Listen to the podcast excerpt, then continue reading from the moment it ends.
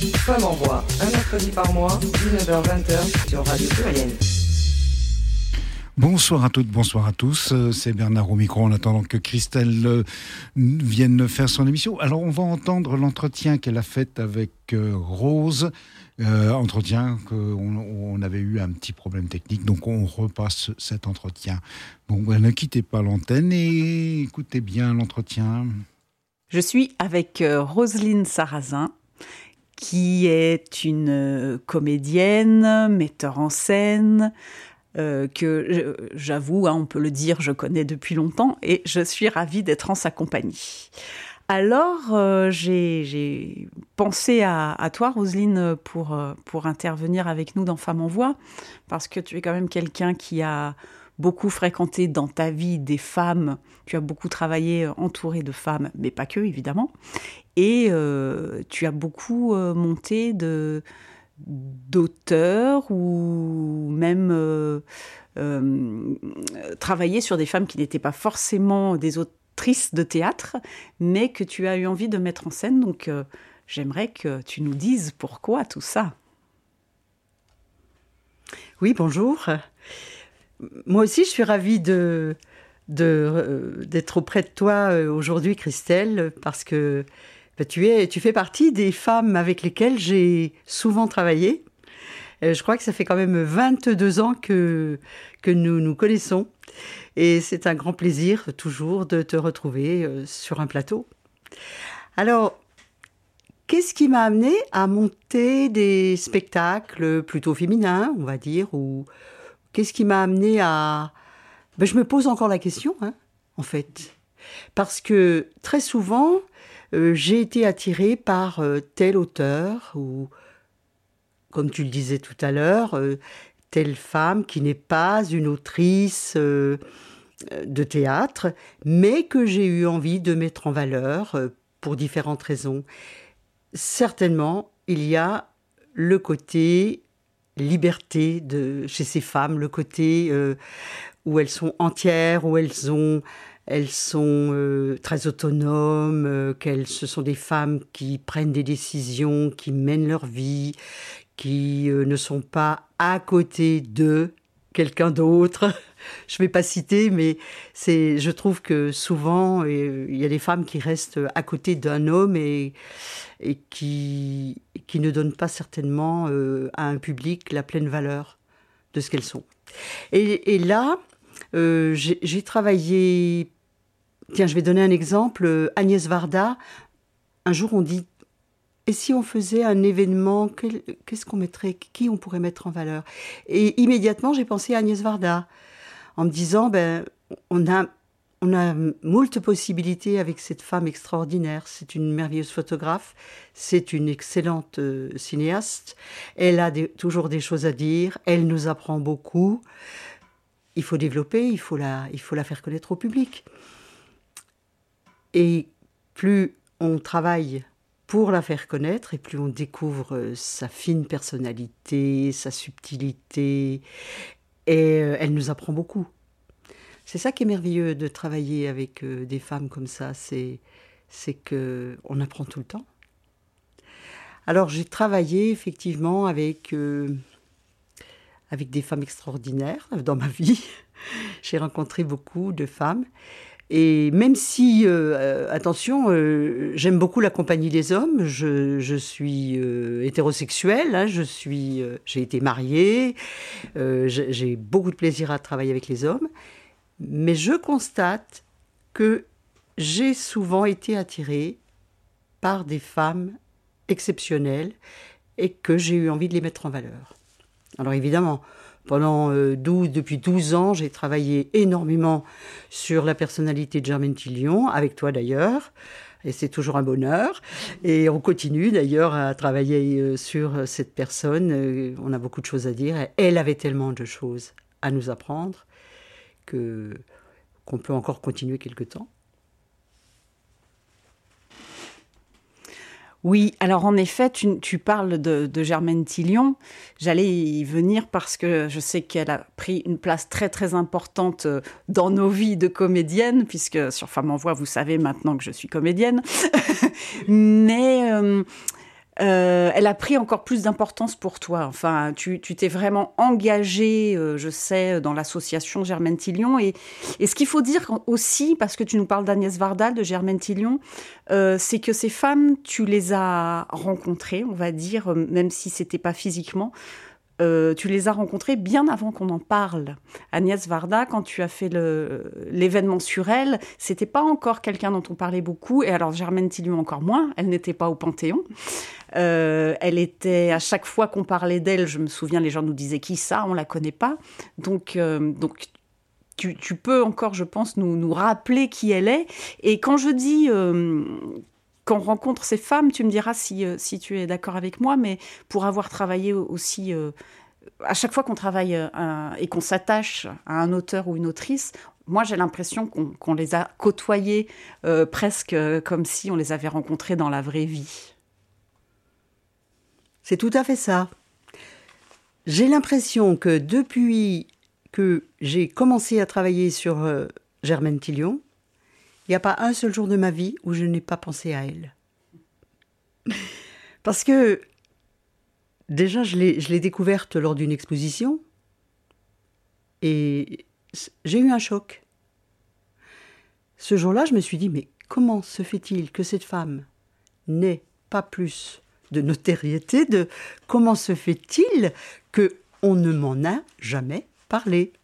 Vraiment et j'ai lu attentivement l'exposition sur elle, ça se passait à Besançon, où justement à Besançon, on, on honore régulièrement Germaine Gillion, bien qu'il n'y ait jamais mis les pieds. c'est ça qui est amusant. Mais Besançon, c'est ma ville, donc j'y ai passé beaucoup de temps, ma ville natale. Et, là-bas, au musée de la Résistance, euh, il y a tous les objets de Germaine Tillion, tous les souvenirs de Germaine Tillion. Donc euh, j'ai eu l'occasion de, de les voir. Et c'est comme ça que je me suis dit, voilà une femme qu'il faut mettre en valeur. Voilà une femme qu'il faut faire connaître à la jeunesse. Et c'est dans des circonstances très très amusantes que j'ai trouvé le premier livre de Germaine Tillion. J'étais au Maghreb des livres à Paris, c'était en 2009. Et voilà que je vois très bel étalage des ouvrages de Germaine Tillion. J'étais ravie et je n'avais pas de sous sur moi, j'avais juste un petit billet de 5 euros. 5 euros, c'est pas beaucoup pour acheter un livre. Eh bien, il y en avait un. C'était un petit livre de poche qui s'appelait Le Furfugbar aux Enfers, une opérette à Ravensbrück. Je l'ai pris, je l'ai lu le soir même, et j'ai immédiatement décidé de travailler sur ce texte. Alors ça, c'était formidable, c'était vraiment inattendu. Ça faisait quand même des, années que je me disais, il faudrait un jour faire quelque chose. Et c'était dans un petit coin de ma tête. Et alors, à partir de là, ben, j'ai appelé euh, Christelle Tari, tout simplement. Et puis nous avons euh, commencé à travailler. Et puis ça ne s'arrête plus. Maintenant, il y a un grand, dans ma bibliothèque, il y a un grand rayon spécial Germaine Tillion. voilà, c'est comme ça que c'est comme ça qu'on démarre. Alors évidemment, c'est pas du tout, euh, c'est pas du tout anticipé quoi pour moi. C'est vraiment, euh, c'est spontané. Tout d'un coup, elle arrive là devant moi et je dis bah voilà, c'est elle, il faut travailler avec elle. Et oui, elle est, elle est un peu euh, tous les jours dans ma vie. Comment dire? Ben, En fait, je lui demande conseil. Des fois, je me dis, dans, devant, dans une circonstance un peu délicate, tiens, comment elle aurait réagi, Germaine? Et puis, euh, quand je parle d'elle euh, aux, aux jeunes, aux moins jeunes, j'ai eu l'occasion de parler d'elle à la prison, par exemple, puisque je, vais, euh, je vais travailler, enfin, proposer des activités culturelles en prison. Eh bien, euh, il y a beaucoup de questions qui viennent. Il y a beaucoup de, les gens s'intéressent vraiment à elle. Euh, je suis, je suis allée aussi dans des écoles pour parler de cette femme. Et il y a beaucoup d'attention, il y a beaucoup de questions qui arrivent aussi, c'est formidable. Donc je, je, trouve que ça vaut vraiment le coup. Quand on a la chance euh, d'avoir découvert une personne qui a tant de qualités. On dit qu'elle est, qu'elle est sage, qu'elle est savante et que c'est une combattante. Et alors, c'est intéressant parce que on est là dans une émission euh, de femmes et à la question euh, vous êtes féministe, Madame Tillion? Elle répondait Bon, moi Moi, j'ai pas besoin d'être féministe. J'ai toujours fait tout ce que j'ai voulu. Je me suis pas battue en tant que femme, je me suis battue en tant qu'individu, en tant que citoyenne. Ça, c'est intéressant, quoi. Ça veut dire que elle est déjà elle. Elle a plus besoin de combattre euh, cet aspect-là. Elle est déjà une femme libre, complètement libre. C'est génial. Formidable. Oui, formidable. Elle n'a jamais cherché à, Elle, elle, était libre et c'est souvent c'est ce que tu disais au début, c'est ce que tu admires souvent chez, chez, chez, les femmes que tu admires, c'est cette liberté. Et elle, elle a d'autant plus euh, de mérite, on va dire, qu'elle est née euh, il, y a, plus de 100 ans. Et euh, je me souviens avoir travaillé sur Georges Sand et elle disait, elle disait déjà exactement ça. Il y a des, des gens comme ça, des femmes incroyables comme ça.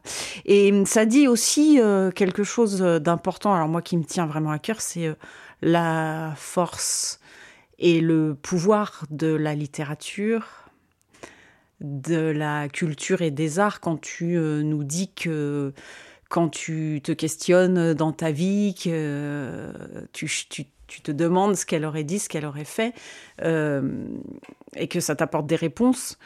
Quel, est, quel est, toi, alors peut-être plus personnellement, ton rapport bah, au théâtre et à la littérature, puisqu'on a la chance d'avoir une comédienne metteur en scène avec nous?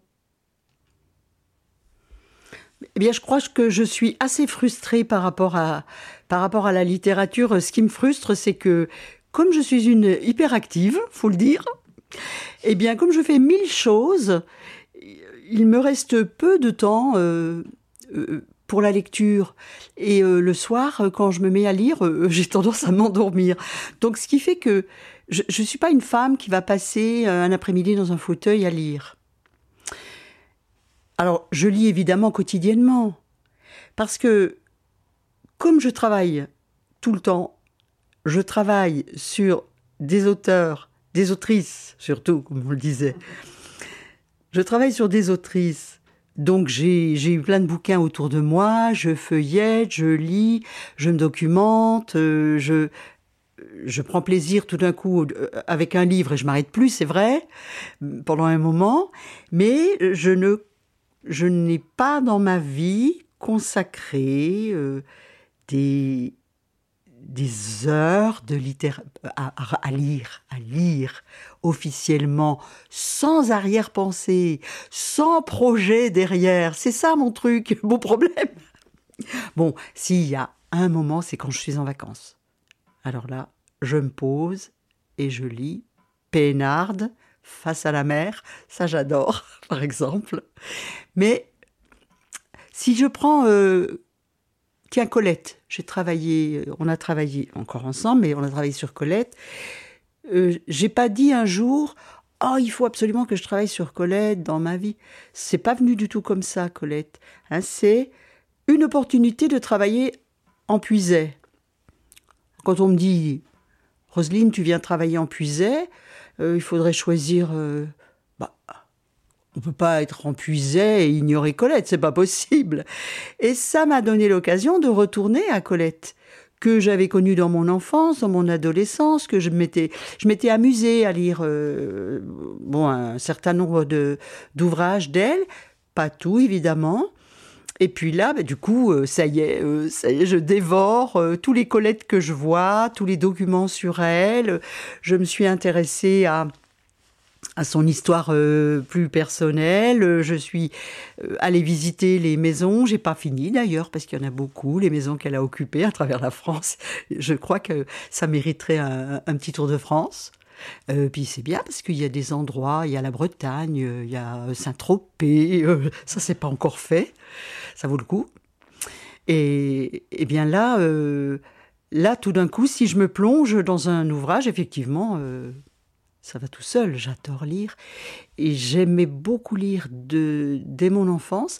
Et, ben, quand je dis frustration, ben c'est, tellement vrai que je, suis euh, l'aîné de neuf enfants.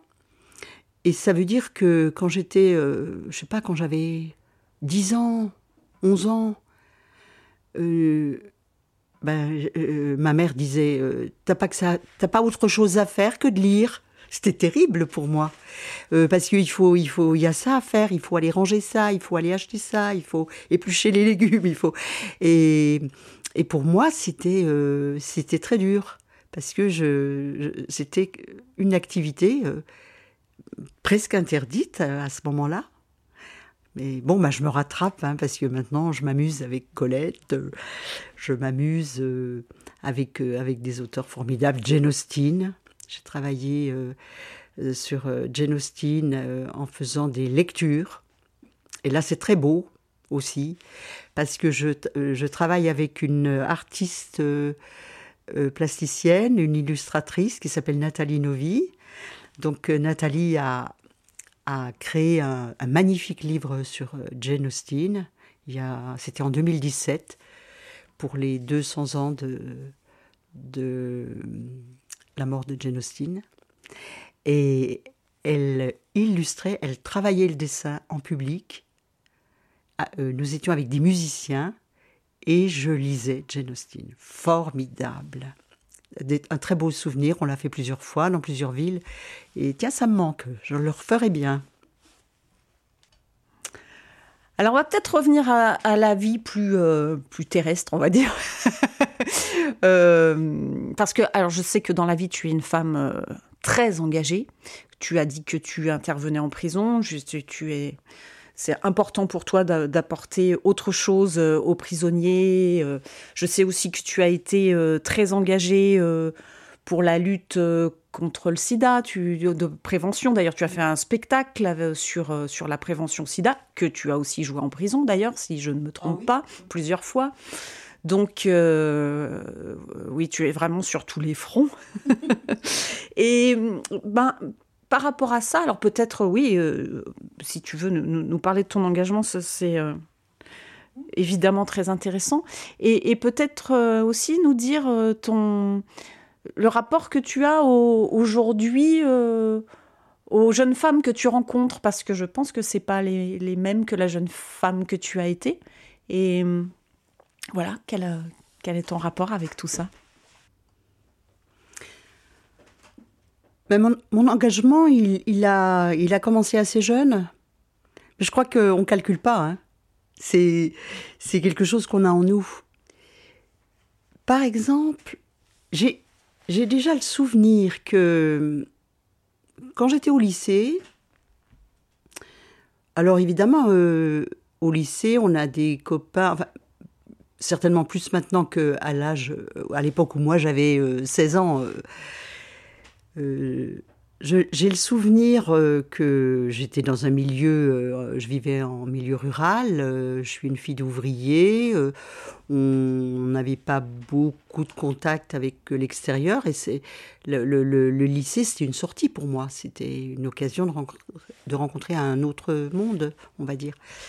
Et, d'abord, j'ai. Par exemple, j'avais pas le droit de. C'était une autre époque, hein, quand on y repense. J'avais pas le droit de causer aux garçons, ou, quand j'étais gamine. Et j'étais d'ailleurs. Euh, j'étais pas, j'étais petite, j'étais pas dans une école mixte, hein, jusqu'à l'âge de 15 ans. J'étais dans une école de filles.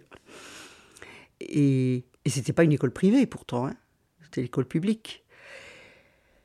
Et oui, ça existait tout ça. Et donc j'avais des, camarades, par exemple j'avais un camarade qui était euh, qui devait être marocain.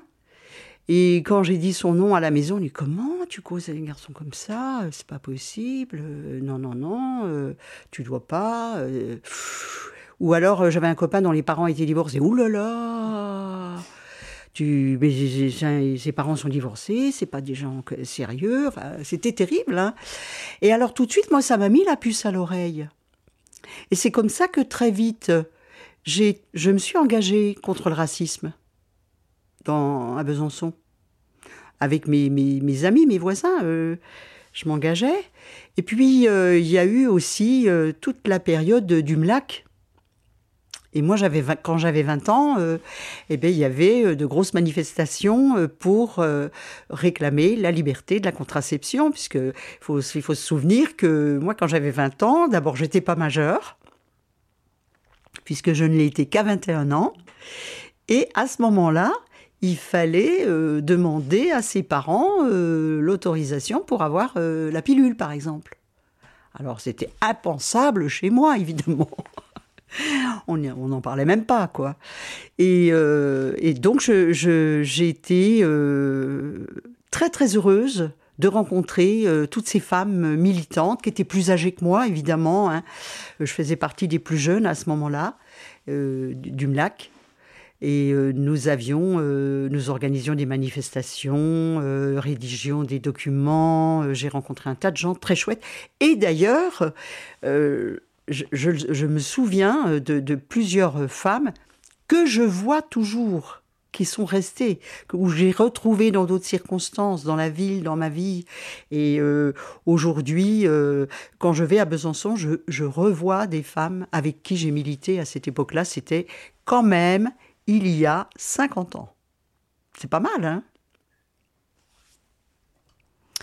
Eh bien, euh, on en sait déjà beaucoup euh, sur toi, là. Hein. oui, oui, oui, oui. Euh, merci pour tes riches réponses.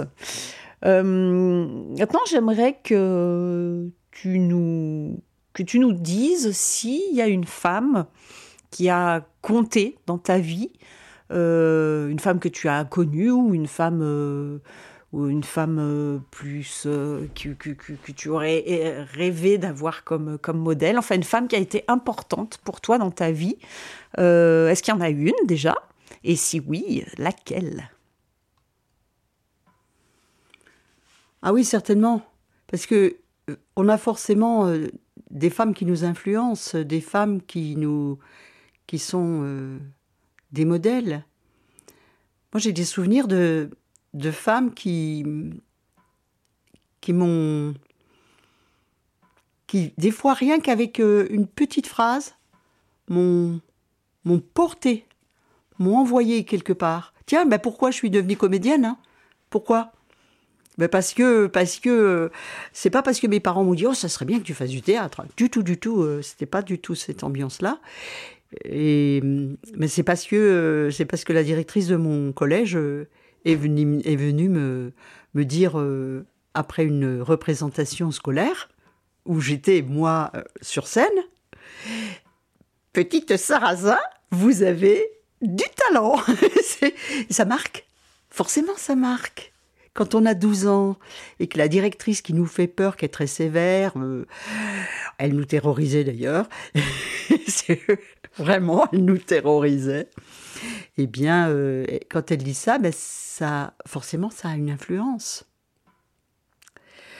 Et il y a une femme qui a été euh, quelqu'un d'important dans mon enfance, pour laquelle j'ai eu beaucoup d'admiration. C'était ma tante, une de mes tantes qui euh, s'appelle, qui s'appelait Cécile, et qui était aussi une femme engagée, une femme euh, qui euh, savait euh, un peu tout faire. D'ailleurs, à son à ses obsèques, j'ai écrit, j'étais pas seule, mais j'avais pensé à lui dire que elle avait été un peu comme une fée parce que elle était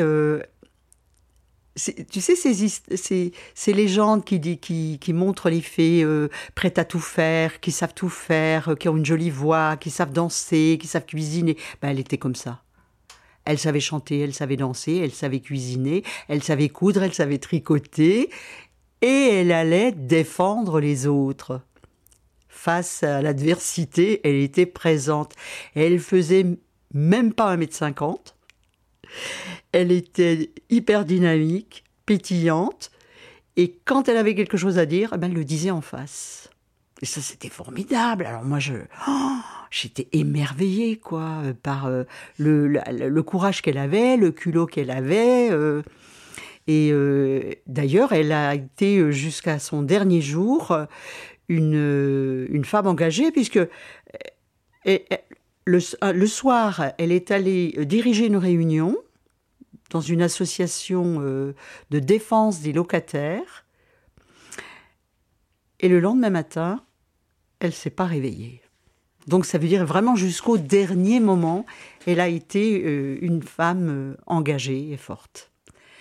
Et, hum, ça, euh, quand on peut discuter avec elle, parce que c'était ça, moi, chaque fois que je la voyais, ben, j'avais des conversations avec elle.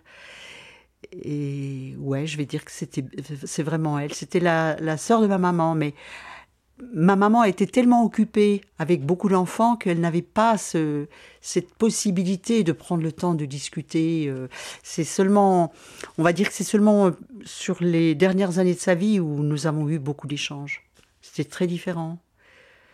Mais ma tante a été euh, quelqu'un d'important. Voilà, c'est elle. Eh bien, euh, nous allons euh, bientôt arriver à la fin de cette émission. Donc, la, finir avec Cécile, bah, c'est une belle chose. Enfin, en tout cas, en, t'entendant parler de ta tante, je t'ai beaucoup retrouvée. je trouvais, j'ai vu un peu ton portrait, donc donc c'est c'est bien. C'est touchant. C'est touchant. Et bah oui, bah merci de nous avoir fait euh, découvrir. Euh, enfin, ça m'a, j'ai eu envie de la connaître du coup, et, c'est c'est bien. Merci pour ce moment euh, passé avec nous. Merci beaucoup. Et puis peut-être peut-être que tu veux nous dire un mot de de l'avenir de de tes spectacles sur les mois qui viennent. Ce serait bien. Un petit mot alors. Ah oui, c'est nous allons avoir beaucoup de spectacles. Alors c'est pas forcément moi qui serai sur scène, hein, c'est pas forcément moi qui mettrai en scène, mais il se trouve que j'habite dans un endroit assez particulier, en pleine campagne, à la lisière d'une forêt, que comme ça je vois passer les écureuils, euh, de temps en temps le renard vient devant ma fenêtre, ou une biche, euh, n'est-ce pas? J'ai vraiment beaucoup de chance d'habiter un endroit comme ça dans le Jura. Et là, euh, puisque j'ai de la place, puisque j'ai une grande terrasse, puisqu'il y a un, jardin euh, qui fleurit, eh bien, j'accueille dès les beaux jours, très régulièrement, des artistes qui viennent présenter leur spectacle. C'est, je, il suffit de, d'envoyer l'information euh, avec Internet je peux envoyer l'information à tout mon réseau d'amis euh, qui habitent le Jura, même un peu plus loin, euh, quelquefois. Et puis, euh, eh bien, on passe de très jolies soirées devant ma maison, et, qui se terminent toujours en fredonnant, avec un verre de Jura, évidemment quelques petites choses, quelques victuailles, et voilà. Voilà comment. Alors, c'est très varié, hein, parce que il m'arrive d'accueillir des, je sais pas, un groupe de rock. Euh, après, la semaine d'après, euh, c'est une, poétesse. Euh, ensuite, il y a une conférence. voilà, c'est très très à la fois détendu, amusant ou, moins amusant, mais intéressant. Donc parfois, j'accueille des amis qui viennent de l'autre bout de la France et qui se font plaisir et qui passent ici quelques jours. C'est vraiment sympa. Et comme dans le Jura, il fait, il fait froid, alors on essaie de pas faire trop tard le soir. Et hélas, on ne peut pas faire ça euh, euh, bah, très très longtemps. Ça s'arrête euh, dès la fin septembre. Mais bon, on a passé un bel été. Bon, ben, vous savez ce qu'il vous reste à faire hein, cet été, tous dans le Jura. en tout cas, merci beaucoup pour nous avoir accordé ce temps. Et, et puis, bah, à très bientôt surtout. À très bientôt et c'était un grand plaisir. Au revoir. Femme en voix, un mercredi par mois, 19h-20h sur Radio Pluriel. Bonsoir. Alors, il ne faut pas croire ce que je dis. Hein. On se disait au revoir avec Rose au moment où je l'interviewais, mais nous commençons l'émission en direct là maintenant tout de suite, et nous sommes très contents. Nous sommes très contents de nous retrouver pour euh, bah, ce numéro du mois de mai de Femmes en Voix que vous pouvez retrouver sur Croc Radio, vendredi soir. Il sera diffusé à partir de 22h. Voilà, à Vienne. Oui, 89.5, euh, 89.5, c'est ça. À Vienne. Et oui, puisque maintenant nous, nous exportons l'émission à Vienne. Et ça Euh, fait bien plaisir. Magnifique interview. Là, ça, alors, c'était tout un plaisir. là, de le réécouter en entier cette fois-ci. En entier, sans couac, oui, oui, oui. Bah oui, on embrasse Rose d'ailleurs, hein, qui nous écoute euh, régulièrement, euh, souvent en podcast, parce qu'elle est très, très, très occupée. Euh, avec nous ce soir, nous allons parler euh, PMA et collectif des fiertés en lutte. Donc ce soir, on va parler un peu euh, engagement quand même, hein, parce que ce sont, ce sont faire une PMA, c'est pas anodin.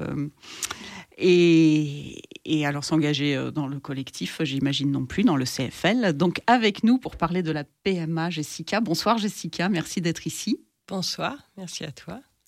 Et de l'autre côté, euh, nom de code euh, Truel, qui est avec nous pour le collectif. Bonsoir. Bonsoir. Eh bien, eh bien, lançons-nous tout de suite euh, dans le sujet. Dans le sujet de, ben, des droits des homosexuels, comment tout ça euh, en France, en France, comment, euh, comment les choses ont évolué? Parce que ben, il faut quand même pas oublier qu'avant 1982, euh, les relations homosexuelles étaient en- entre un adulte et un mineur étaient interdites en, en France et passa- passables de prison. Hein, 82, c'était quand même euh, il n'y a pas si longtemps. Donc, ben, première étape importante, euh, le 4 août 82, Robert Badinter, Badinter, ministre de l'Intérieur, ministre de l'Intérieur de la Justice, porte le projet de dépénaliser l'homosexualité en France. Alors, dans les faits, l'Assemblée supprime deux amendements qui existaient. Donc, celui qui met fin à l'interdiction des relations homosexuelles entre un adulte et un mineur de plus de 15 ans. Et le second qui annule l'aggravation de l'outrage à la pudeur s'il s'agit d'un acte homosexuel. Donc euh, voilà, c'était outrage à la pudeur juste pour bah, juste euh, aimer quelqu'un du même sexe, quoi, tout simplement. Et quand même avancer, avancer avec ce décret de Badinter, toutes les fiches de police qui recensaient les homosexuels sont détruites. Et quand j'ai lu ça, je me suis dit, ah ouais, il y avait des fiches qui recensaient les homosexuels. Je n'avais pas euh, conscience de ça. Mais- La fameuse brigade mondaine. Ah, c'est ça la brigade mondaine. Chic. Voilà. Bon, bah, merci Robert, j'ai envie de dire. hein. Bob, pour les intimes. Le 15 septembre 99, le vote du PAX, le pacte civil de solidarité, qui donc permet à deux personnes de contracter ce contrat. Parce que à l'époque, on va pas parler mariage, mais, mais déjà, c'était sous Jospin. Et alors déjà, ça a créé un débat qui était, qui était aussi euh, violent que celui euh, du mariage pour tous. hein. C'était euh, bah voilà, c'était la fin des valeurs, la fin de la famille, euh, la fin de tout, quoi. Donc voilà, début des arguments douteux que nous retrouvons il y a dix ans, vous vous souvenez? Comme c'était Très sympa. bien. Euh, le, le 23 avril 2013, avec la loi Taubira, le mariage s'ouvre aux homosexuels. Avec l'adoption de cette loi, la France devient le neuvième pays, il y en a quand même eu huit avant, hein, de l'Union européenne à autoriser le mariage homosexuel et le quatorzième pays dans le monde. Donc, ce qui veut dire que cette fois, les homosexuels peuvent se marier et bénéficier des mêmes droits que les hétérosexuels. Euh, adoption et succession notamment, ce qui n'est pas rien. Bon, bah là, pareil, on a entendu euh, tout et n'importe quoi. Et dix ans après, eh ben, on se rend compte que tout va bien. et dix ans après, il y a même des ministres qui, qui, ont... Enfin, pas des, ministres, des élus, euh, notamment de droite, très à droite, qui ont exprimé des regrets d'avoir été si virulents. Vous avez entendu ça euh, ces, ces députés qui ont fait leur mea culpa en disant non, mais finalement, c'était une très bonne loi? On peut également euh, parler des tweets de Marine Le Pen sur le sujet, hein, qui tout d'un coup est euh, pro-LGBT. Enfin, dans ses tweets en tout cas. Ben oui, parce qu'elle vise les élections. Exactement. Et oui, oui, oui. Et, et le 29 septembre 2022, donc il y a euh, quoi, six mois, hein, sept mois, la procréation médicalement assistée ou PMA pour toutes les femmes Non. désormais Pour toutes les femmes cis. tout- pour toutes les femmes cis qui peuvent enfanter est désormais autorisée en France. Donc le décret a été publié. Qu'est-ce que qu'est-ce que garantit euh, ce décret? Il garantit le le soutien financier immédiat au centre d'assistance médicale de procréation. Euh, vous me direz si, dans les faits c'est pratiqué ou pas, si, si vous le savez. Et ce décret surtout ouvre un droit de filiation permettant un double lien maternel qui a été instauré. C'est ça qui est important. Oui, alors pour la filiation, oui, je confirme. Euh, après, pour la procréation médicalement assistée, il y a quand même. euh, Enfin, moi, je, pour être allé à l'étranger, donc en Belgique, euh, j'ai pas la notion de comment ça se passe en France, mais de ce que j'entends, il y a des délais assez longs pour pouvoir être inscrit euh, sur des listes et enfin et pour pouvoir accéder à la, à la procréation. Je sais pas si certains ont réussi déjà en France, mais, euh, mais je sais Qui sont longs pour toutes les femmes ou euh, euh, pour toutes les femmes d'une manière générale, parce que ça, enfin, parce que cette loi a modifié pas mal de choses, la loi bioéthique, puisqu'elle elle a modifié aussi certaines choses au niveau des dons euh, de spermatozoïdes euh, qui sont devenus euh, forcément semi-anonymes. Si je me trompe pas, hein, tu me corriges. Ah, Avant, euh, en France, c'était que des dons de spermatozoïdes anonymes. euh, et du coup, cette nouvelle loi ouvre l'accès aux origines des enfants nés de ces dons. Euh, du coup, de ce que j'en ai compris, c'est que, grosso modo, les banques de spermatozoïdes français sont déjà peu importantes. Euh, et, euh, et du coup, euh, d'ouvrir des nouveaux droits, il faut recréer des, des stocks et qu'on n'a pas forcément en France. Et si je me trompe pas, mais, mais je suis pas, je suis pas la, la- la- la plus forte sur ce sujet. euh, en France, on n'utilise que des dons français. Ah oui, c'est bien possible. Ça me paraîtrait pas. Je j'ai pas, de, je peux pas confirmer ou nier, je sais pas, mais effectivement, ça, Ça me, paraîtrait ça possible. me, ça me paraît pas dingue comme.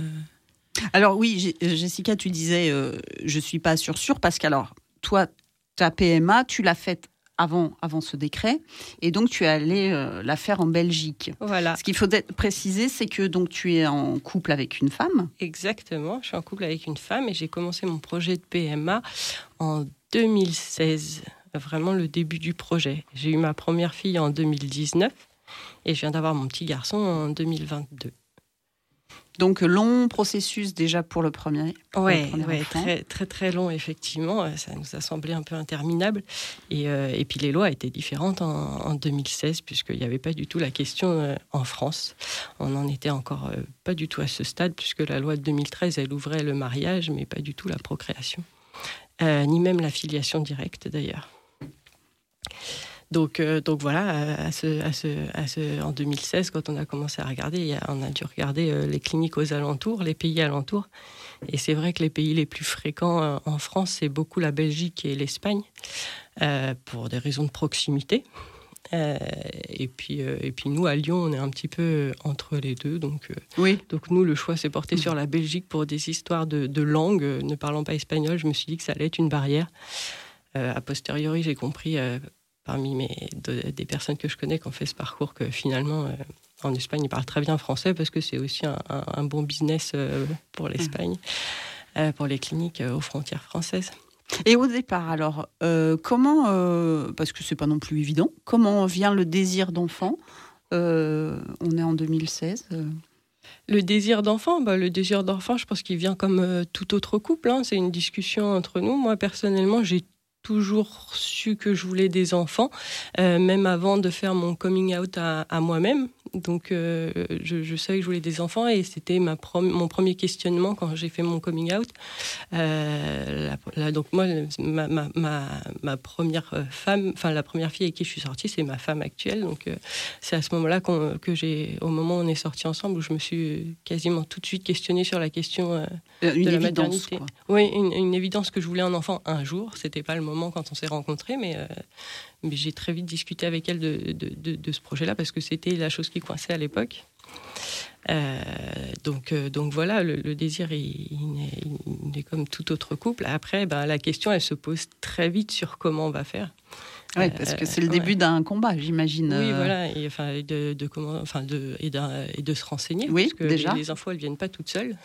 Il faut, il faut, ouais, il faut trouver les informations euh, un peu à droite à gauche. Est-ce qu'il y a d'ailleurs des, des- des centres, des endroits euh, Bah, euh, spécialisés, j'allais dire? Euh, pour, pour s'informer euh, sur ce projet-là, moi j'ai une association à conseiller puisque c'est celle-là euh, dont j'ai puisé mes informations. C'est la PGL, l'association des parents gays et lesbiens. Euh, ils ont un super site internet. Euh, en devenant adhérent, euh, on peut avoir euh, accès à vraiment pas mal de choses euh, sur tout ce qui concerne la parentalité euh, en tant que lesbienne.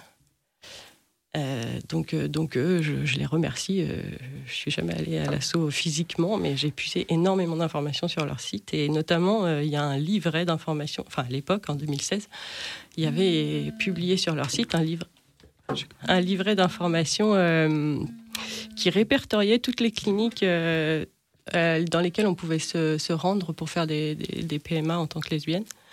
Euh, pas que la Belgique et l'Espagne, d'ailleurs, dans plusieurs pays. Et, euh, et donc là-dedans, il répertoriait euh, le, le coût moyen, il répertoriait euh, les délais moyens d'attente, euh, les délais de réponse, comment ça se passait. Et, euh, et pour ça, je les remercie parce que ça a été une, une mine d'or. Donc, bah, super. On, on pourra peut-être mettre même leur, leur lien sur, sur, la, sur la page Facebook de l'émission, ce serait bien. Oui, c'est une association qui fait partie du centre LGBT de Lyon. C'est ce que Si n'en avais pas parlé, j'en aurais parlé, puisque ils sont super. Très bien. Donc, première étape, on se renseigne. Oui. OK. Et après, et après Et après, donc, euh, une fois que le projet est vraiment décidé entre nous, euh, on se renseigne. Donc, et c'est grâce à ce site, on a pu avoir même des contacts mail euh, avec les cliniques. Et du coup, on a envoyé euh, plusieurs mails à différentes cliniques. Donc, nous, notre choix était porté sur la Belgique. Euh, et après, ça a été euh, bah, la première à nous répondre et à nous proposer un rendez-vous, en quelque sorte. Donc Euh, là, c'est des allers-retours qui commencent un petit peu? oui, oui, oui, oui, beaucoup, beaucoup d'allers-retours. Euh, donc déjà, il y a l'échange de mails et par exemple, Bruxelles, les délais sont un peu plus longs. Donc nous, on est allé euh, à Gand, petite ville à côté. Euh, très, très, très jolie ville, je conseille. Vraiment jolie à visiter, pour l'avoir beaucoup visité du coup. Euh, et donc là, oui, c'est beaucoup d'allers-retours. euh, après ces premiers, donc on, on- on nous fixe un premier rendez-vous avec, euh, avec une sage-femme de la clinique pour, pour expliquer un petit peu les démarches à suivre et puis pour prendre des, des informations médicales essentiellement. Et il y a aussi un rendez-vous avec une psychologue sur, pendant, pendant ce premier rendez-vous. Euh, alors je ne sais pas si c'est une forme d'évaluation de notre désir de maternité, je ne sais pas, ou si c'est plutôt, moi je l'ai vu comme euh, un accompagnement, puisque pendant ce- ce- cet entretien, je me souviens, on a beaucoup parlé euh, de comment aborder la question de, sa conception avec l'enfant plus tard, comment nommer le donneur, comment ce genre de questions. Donc, c'était très intéressant comme entretien avec la psychologue. Euh, donc voilà, là c'est le premier rendez-vous. Là, il se passe euh, pas grand-chose et euh, à part beaucoup, beaucoup, beaucoup, beaucoup d'informations. Euh, si le- lors de ce rendez-vous, on doit choisir effectivement en Belgique, on a le choix entre les dons anonymes ou semi-anonymes. Donc, Ah oui, c'est un choix ouais. là-bas. Oui, voilà. Donc les dons semi-anonymes, ça ouvre à l'enfant plus tard, à l'âge de 18 ans, il peut euh, éventuellement retrouver euh, le- les coordonnées de son donneur, euh, si le donneur est toujours d'accord à ce moment-là, et si l'enfant le souhaite, bien sûr. Donc, euh, donc nous, c'est l'option qu'on a choisie. Mhm. Euh, mais si je me trompe pas, depuis la loi en Belgique a changé, et je crois que c'est fermé maintenant. Ah. Il me semble. Mais mais à vérifier. Euh, et donc, donc voilà, donc ça c'est le, le premier rendez-vous. Et, euh, et après, bah, pour ma part, euh, ça a été des inséminations et pas des fécondations in vitro. Donc, euh, donc euh, grosso modo, euh, après, quand la machine est lancée, dès que c'est le bon moment au niveau du cycle, il faut leur envoyer un message et pour pouvoir le lendemain faire une insémination. Tout en étant. Alors au début, enfin les premières inséminations que j'ai faites, il n'y avait ni stimulation, puisque dans les inséminations, on peut aussi stimuler pour, pour augmenter le nombre Donc ça se passe euh, presque naturellement quand c'est quand c'est le bon jour. Euh, J'essaie de me rappeler les premières inséminations parce que ça a vite changé, c'était pas comme ça après.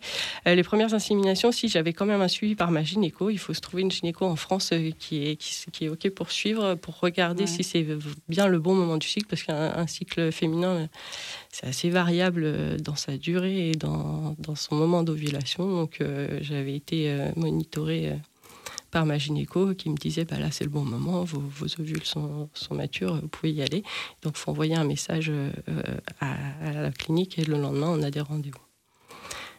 Voilà. Et pour, euh, pour ma première, on a, eu, euh, on a dû faire au total 8 inséminations avant d'y arriver, ce qui est un petit peu, un petit peu long. Pas, pas de découragement? Si, si, si, si, ça arrive souvent les découragements. Oui, mais ça, je crois que dans toutes les démarches. Euh, ouais, bah, je pense qu'une PMA en général, déjà, euh, même en France et puis, euh, puis à l'étranger, il y a, y a des discussions plus de coûts, surtout d'aller-retour et puis de, de logistique. Il faut arriver à partir du travail du jour au lendemain. Oui, c'est toute une organisation. Oui, c'est toute une organisation. J'imagine que financièrement, c'est lourd aussi. Oui, oui. Alors, l'insémination encore, c'est pas ce qui coûte le plus cher par rapport au, au FIV. Mais, mm. mais oui, oui, rien que l'aller-retour à prendre le billet de train du jour au lendemain plus éventuellement une nuit d'hôtel si, euh, si c'est possible. Mais ça nous arrivait de faire l'aller-retour dans la journée parfois. Euh, donc oui, oui c'est un coût, oui. Qui, qui, est de plus en plus grand en fonction des, des, tentatives. Des fois, ça marche du premier coup, des fois, ça marche au bout de la huitième fois. Et donc, la huitième était la bonne? La huitième était la bonne. Alors, il y a eu des petites périspéties entre-temps. On a changé de protocole. Il y a eu effectivement euh, des médicaments à prendre, des choses. Mais au final, oui, oui, oui. Et donc, comme tout s'est finalement très bien passé, tu en as fait une deuxième. Oui. Et toujours en Belgique. Toujours en Belgique euh, pour avoir le même donneur.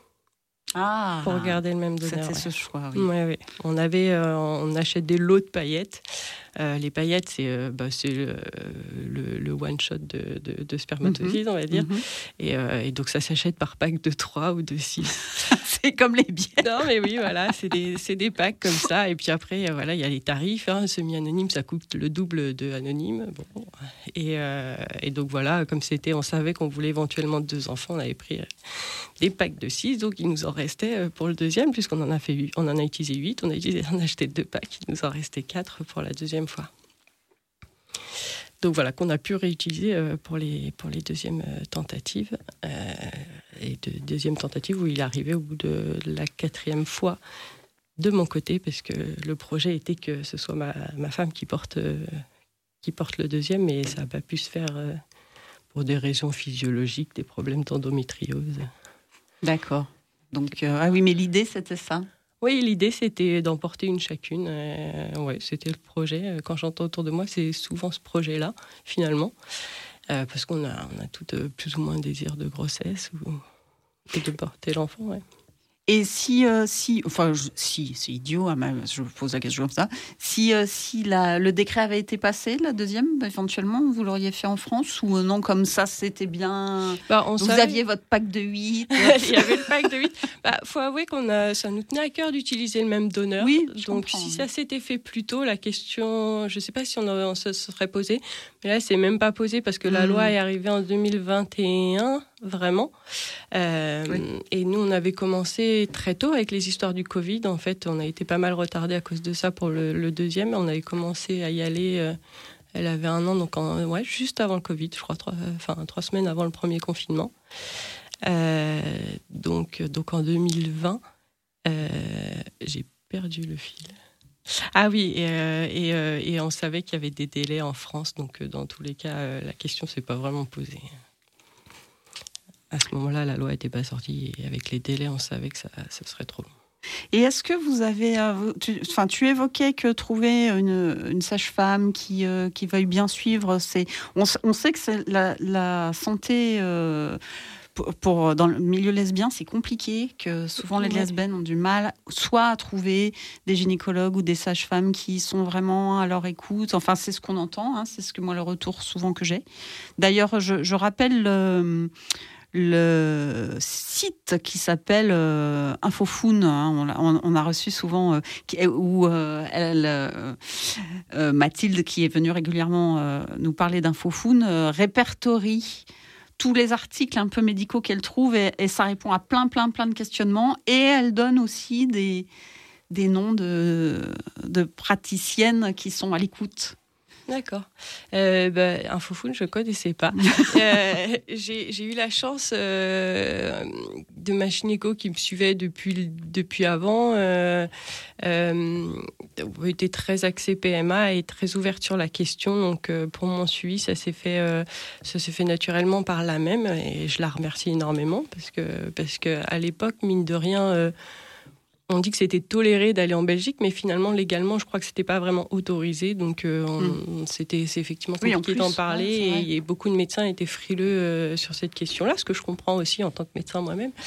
Euh, mais après, pour effectivement, quand, quand ma femme a eu son, ce souci d'endométriose, tout ça, on a dû prendre rendez-vous avec des spécialistes dans l'endométriose et de la PMA. Et là, effectivement, on s'est heurté à, des, à, quelques refus de, de rendez-vous. Donc, donc voilà, discrimination ou pas, je sais pas, parce que c'est vrai que le, le milieu euh, médical est très surchargé et je pense que c'était une façon de, de, de limiter euh, le nombre de patientes aussi de la part de, de ces Un médecins. petit peu des, peut-être des, Ouais, des une façon de priorités. mettre quoi. une barrière euh, parce qu'il y a trop de monde et qu'on est trop nombreux. Mais c'est vrai que du coup, on, on a eu du mal à trouver euh, certains avis sur l'endométriose, alors que ça concernait pas spécifiquement la PMA, c'était pour l'endométriose, mais on a eu du mal à avoir des rendez-vous de ce côté-là. Ouais. Là, on a ressenti un petit. ouais. Ouais, quand même, quand même. Je fais un petit C'est, c'est Infofoon, c'est Flash Infofoon, c'est FIF. Ah, soyons précis. Et le regard, le regard euh, des autres, alors euh, l'entourage proche, euh, j'imagine bah, que c'est euh, pas forcément négatif, loin de là, mais plus large, le regard en général. Euh, alors effectivement, des proches, il n'est pas du tout euh, négatif euh, du tout. Comme c'est un parcours très long, en tout cas pour notre part, c'était très long. on en a ouvertement parlé avec tous nos proches très rapidement, même avant d'avoir notre première. Donc, donc voilà, tout le monde était au courant de nos démarches, de un peu comment ça se passait. Donc, on- donc là, non, on n'a pas eu de. Enfin, c'était très ouvert.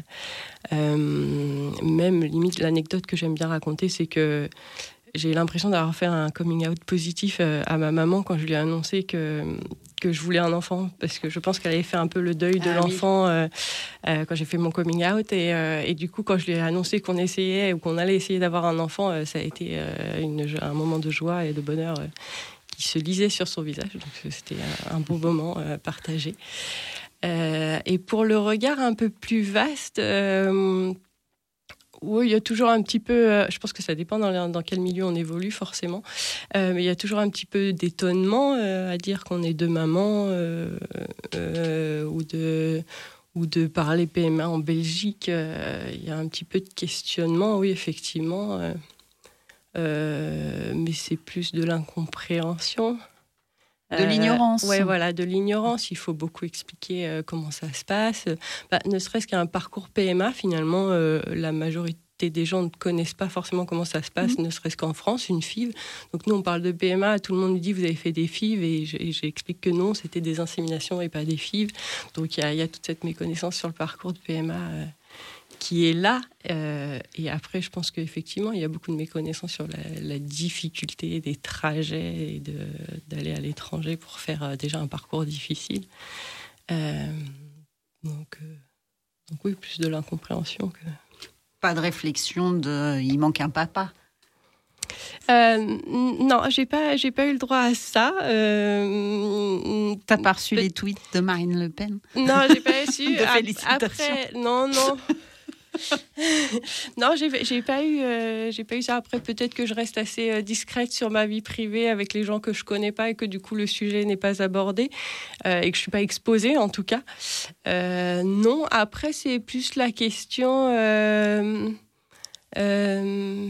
Euh, entre euh, enfin le, le mot papa au lieu de, de donneur euh, et donc Ah il ne oui. connaîtra pas son papa alors on est obligé de rectifier beaucoup tu sais on l'appelle le donneur nous pas le papa puisqu'un parent Oui. voilà n'est pas forcément biologique c'est plutôt ça où effectivement il faut, il faut souvent reprendre le mot donneur au lieu de papa parce qu'après les enfants ont du mal à comprendre la différence mais, mais non pas de, pas de remarques désobligeantes Très bien.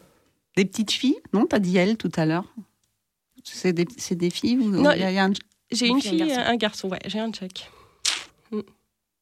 Chouette. Bon, bah, on les invite dans 15 ans, puis ils nous racontent. Ah ouais, j'aimerais bien- bien entendre leur retour d'ailleurs. Ça serait sympa. Euh, Aujourd'hui, à quelqu'un qui, euh, qui a envie de se lancer, que- qu'est-ce que tu conseillerais? De s'armer de patience. Euh, de préparer un bon portefeuille, Euh, mais que, que le jeu en vaut la chandelle forcément. hein. Aujourd'hui, je peux dire que, que, que, voilà, il faut pas lâcher et que ça se passe bien. Mais j'avoue avoir connu des périodes où euh, j'ai cru en avoir qu'un, que je me suis dit que le deuxième jamais se ferait, ou même la première, je me disais ça arrivera jamais. Et quand on arrive à un âge effectivement où tout le monde autour de soi a des enfants, ou en tout cas quand on, on évolue dans un, un schéma hétéronormé, on va dire, euh, avec plein d'enfants autour, euh, c'est parfois un peu difficile. Donc, euh, donc voilà. Euh, et je pense que le principal, c'est de s'entourer, de- d'en parler autour de soi, que ce soit des amis, la famille, mais de pas vivre ça euh, seul de son côté, parce que même si les gens comprennent pas le parcours euh, spécifiquement, ça fait toujours du bien de le partager. En tout cas, moi, je vois une Jessica épanouie.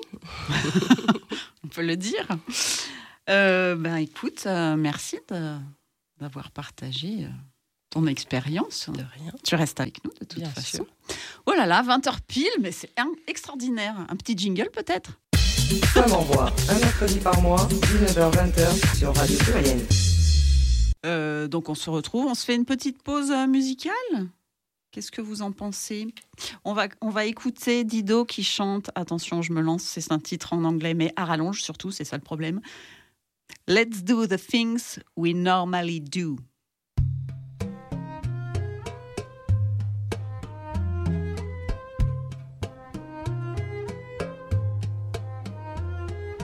Let's pretend that we'll be here tomorrow, and I'll try for you to be a little more on time. I know you need to say, you know you've let me down, but you haven't, and it's hard to talk with people all around. Please don't say how proud you are.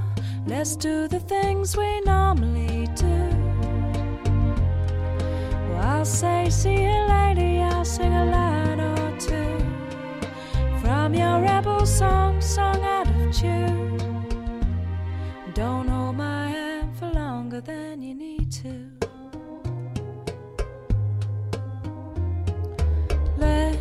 Forget that we're here and make some plans. We'll go for walks, sit together on the bench we always sat. I'll tell you every little detail of my day, and so will you. But don't try to stay away. I'm feeling tired too. This is just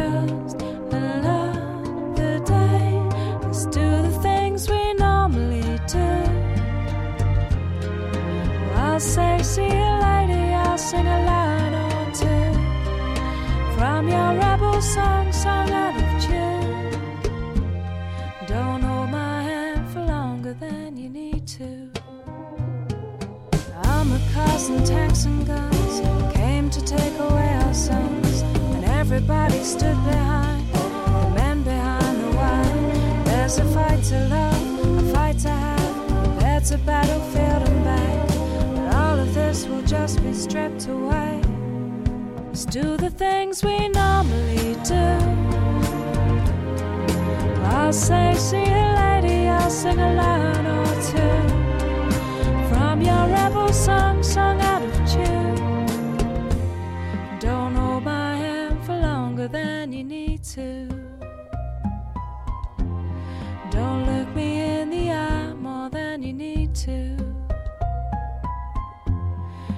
try to say goodbye if I don't want to. Don't say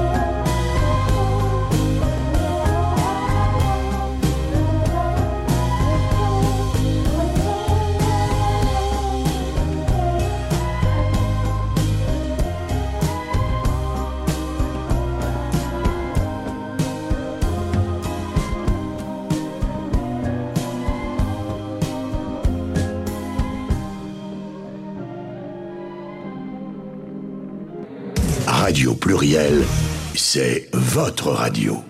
Et c'est le retour du direct de Femmes en Voix. Euh, je suis toujours avec Jessica et le collectif des fiertés en lutte. Avec euh, Tout entier, les Truelle. 15 dans la salle. Voilà. Elle est 15 à elle toute seule et ça va faire du bruit. Je confirme.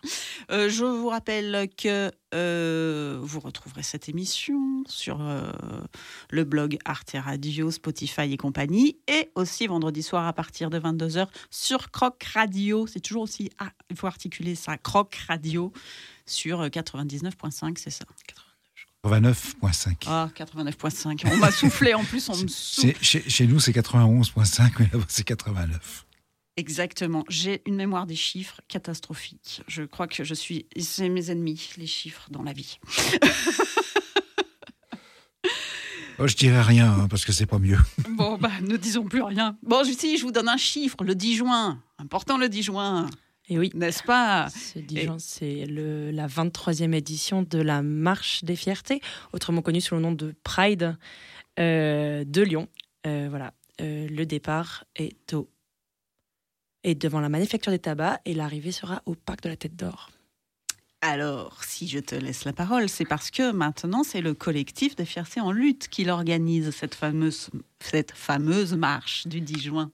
C'est ça, depuis, depuis novembre 2019, euh, l'association euh, est en charge de l'organisation de la marche des fiertés et de la quinzaine des fiertés qui accompagne, enfin qui encadre cette marche une semaine avant, une semaine après. Alors, justement, parle-nous de cette quinzaine des fiertés, parce que là, ça approche, c'est bientôt. Euh, oui, ça commence, la soirée d'ouverture est le 2, donc autant vous dire que c'est très très bientôt. Et euh, cette quinzaine des fiertés s'ouvre avec une tombola au HIT. Donc je sais pas, le HIT, c'est un lieu qui est euh, vers Confluence. Voilà. Et euh, il y aura une tombola, il y aura des DJ sets, et ça va être super. Euh, S'il y a des gens qui nous écoutent qui étaient là l'année dernière, vous vous rappelez sûrement, c'était super. Ça va être la fête alors. Voilà, voilà. Et après, on a plus de plus d'une quarantaine d'événements Ah sur oui, la ça, quinzaine. Sur la quinzaine, oui. Euh, alors, toutes ne sont pas organisées par le CFL, puisque le but, c'est de mettre en collaboration euh, tout, euh, tout le milieu, en tout cas, qui, des gens. on travaille ensemble avec plein d'associations Ouais. et d'organisations LGBTQIA lyonnaises. Donc, on travaille notamment euh, le 3, il y a le bal des fiertés organisé par l'association Exit, qui est l'association euh, LGBTQIA euh, des étudiants de l'INSA sur le campus de la Doua et qui organise un bal dans l'hôtel de ville de Lyon cette année pour le bal des fiertés sur le thème des imaginaires queer. Parce que on remarque de mois en mois que la mairie de Lyon s'engage beaucoup auprès de la communauté LGBTQ+. Euh, la mairie de Lyon, euh, en tout cas, met ne en place jamais des, autant engagée. met des dispositifs, euh, essaye en tout cas de nous accompagner. On a des personnes qui nous accompagnent, qui font partie de la mairie de Lyon. Et euh, on est euh, reconnaissant pour euh, ce qu'ils nous apportent. Tu, tu nous, tu- Non, je cherche un petit peu plus d'infos. Je sais qu'on a plein de Ah oui, choses. On a l'après-midi la la littérature queer. On a des projections. On a euh, des soirées. Toutes sortes de choses. Où est-ce qu'on peut trouver le programme Et après, vous pourrez trouver le programme sur tous nos réseaux sociaux, donc euh, cfl.lyon. On est sur Instagram, on est sur Twitter, on est sur Facebook, ou également sur notre site internet. Voilà, le collectif des fiertés en lutte, parce que si vous tapez euh, CFL, vous allez trouver la euh, compagnie ferroviaire luxembourgeoise, il me semble. Donc, euh, n'hésitez pas à taper le nom complet. Je sais, c'est un peu plus long, mais vous nous trouverez plus facilement. Euh, Ils font pas un bal euh, non, ils font pas un bal le 3 dans l'hôtel de ville de Lyon, mais c'est pas nous qui l'organisons. De toute façon, c'est Exit. Voilà, qui aura euh, également le plaisir euh, de- d'avoir euh, des stands associatifs. Euh, je crois qu'il y a euh, 300 places, donc c'est tout petit. Enfin, c'est tout petit. Ça reste euh, 300 places, c'est pas mal, mais c'est pas une soirée au sucre. Ouais. Euh, et c'est sur réservation. Et aux dernières nouvelles, il en restait 85. Donc, si ça vous intéresse, il va falloir aller euh, vite. faut se dépêcher. Voilà. Mhm. Euh, et qui sert à financer notamment et à soutenir, parce que c'est dans le cadre de euh, la SAS Queer, donc leur festival des arts et sciences euh, queer, qu'ils organisent depuis, c'était la deuxième année, c'était la deuxième édition cette année, où il y a des conférences et des événements autour des arts, voilà, menés par et pour la communauté LGBT. Cette année, il y avait de la photographie, du théâtre, de la musique, une scène ouverte, des drag shows, toutes sortes de choses variées. Donc c'est sur euh, des lieux différents? Des- Euh, alors ça, tout ça, ça, tout ça, ça sur le, c'est organisé par Exit et donc ça prend place sur le campus de la Doua euh, majoritairement. Voilà, parce que je rappelle, c'est une association étudiante. voilà, et ils sont très motivés. Et ils organisent également des conférences très intéressantes. Cette année, ils ont reçu les Audacieux, Audacieuses, qui sont une association qui euh, s'occupe euh, des personnes euh, LGBTQIA du troisième âge. Voilà. Sur, sur, pour lutter contre l'isolement des personnes du troisième âge, notamment de la communauté LGBT, qui trouvent notamment peu de ressources pour elles dans, les, dans, toutes sortes, J'imagine, euh, ouais. dans toutes sortes d'environnements divers et variés. J'imagine déjà le troisième âge, j'ai pas le plus, Oui. euh, le plus aidé euh, en envie culturelle et compagnie. Je- J'espère que les audacieux audacieuses ne m'en voudraient pas de l'utilisation du terme troisième âge. Euh, on, a, on a hâte parce qu'ils auront également un char sur euh, la marche cette année Ah. pour la première fois. Oh, Ils viennent nous voir et ils nous ont dit qu'il y aurait euh, de la mousse dans leur camion. Donc n'hésitez pas. Ça va envoyer du lourd autour du char des audacieux Ah audacieuses oui, cette oui. année. Il nous tarde de voir ça. D'ailleurs, vous partez, alors, on a vous reprocher que le, le cortège, si je ne dis pas de bêtises, ne passe pas dans le centre de Lyon cette année? Euh, non, on est sur une. Ça fait 2-3 ans euh, qu'on est sur une tentative d'ouvrir, euh, parce que pendant très longtemps, encore une fois, c'est. on, est, on est sur une. Ça fait longtemps que la marche des fiertés existe à Lyon. Euh, je, crois que, je crois que je ne mens pas quand je dis que c'est la 23e édition. euh, vous me direz, euh, j'ai pas de personne avec moi, j'ai pas de binôme pour me rectifier quand je dis bêtises. Donc, euh, si vous m'écoutez le CFL, je suis désolée si je raconte des conneries à l'antenne. Ah, mais il faut le donner le numéro du, du standard. Ils appellent pour rectifier. N'hésitez pas à m'envoyer des messages. Non. ah oui, sur le parcours. Donc oui, le parcours, il s'est fait pendant très très longtemps. Il partait, il arrive à la place Bellecour. Nous, on avait envie d'explorer euh, la métropole de Lyon. Alors on a, on est passé par, euh, on a fait un départ à Villeurbanne l'année dernière, et on aime euh, toujours l'idée de d'explorer un peu plus et de et de d'amener cette marche des fiertés qui est donc une une manifestation revendicative et politique sur la présence, l'existence et les droits des personnes LGBTQIA+, notamment dans la société et dans nos espaces. Et du coup, c'est une façon de d'amener ces questionnements dans des endroits qui ne sont pas euh, forcément, euh, qui n'ont pas l'habitude de nous voir et surtout de nous voir en nombre. Puisque tu peux toujours croiser quelqu'un dans la rue et te dire Hum, peut-être qu'il y a quelque chose, peut-être que cette personne est LGBT, parce qu'on a, comme tous les groupes sociaux, des codes bien, bien propres à nous qui font que des fois, on se repère ou on ne se repère pas selon les choix de tout le monde. Moi, par exemple, je pense que je suis très visible. Je pense que les gens n'ont pas beaucoup de je doutes confirme. je quand confirme. ils, me, quand ils me voient, en général. Euh, mais c'est pas le cas de tout le monde. Et donc, d'amener en nombre ces questionnements-là et de. Et, euh, et voilà, de, de, de- d'explorer cet espace, de prendre cet espace et, euh, et de. pour que les gens puissent se poser ces questions et, euh, c'est une sorte de visibilité, c'est une sorte de, ça s'appelle la marche des fiertés. On est là pour, euh, pour prendre cet espace. Oui, oui, donc euh, presque plus que les autres euh, vous, vous rencontrent que vous, vous rencontrez les autres. Quoi, Ça part. va, ça va ensemble. Oui, mais c'est aussi pour. Parce que ça part d'où, du coup? Euh, cette année, d'où Oui. est-ce qu'elle part? De la manufacture des tabacs, donc entre Je Garibaldi et Sans Souci. Ah, mais au tout début, mais elle l'a dit très vite, elle a donné plein d'infos. Pardon, excusez-moi. oui, on a de entre. Garibaldi et Sans Souci cette année. Ok. Euh, et on arrive comme l'année dernière au parc de la Tête d'Or. On a d'autres raisons, des raisons très euh, techniques et bêtes. Euh, L'une d'entre elles, c'est euh, que euh, comme chaque année, euh, ça se passe en juin. Souvent, il fait hyper, hyper chaud et que par des soucis d'accessibilité et pour que le confort de tout le monde, on essaye de penser à des parcours qui sont plus ombragés euh, que ceux qu'on a pu euh, organiser, notamment la place Bellecour. euh, Euh, Vous voulez des du confort en plus. ah bah, Alors voilà, vous saurez que la sécurité civile qui nous a accompagnés l'année dernière est très ravie parce que sur euh, les chiffres, on est passé de euh, 400 à 40 insolations.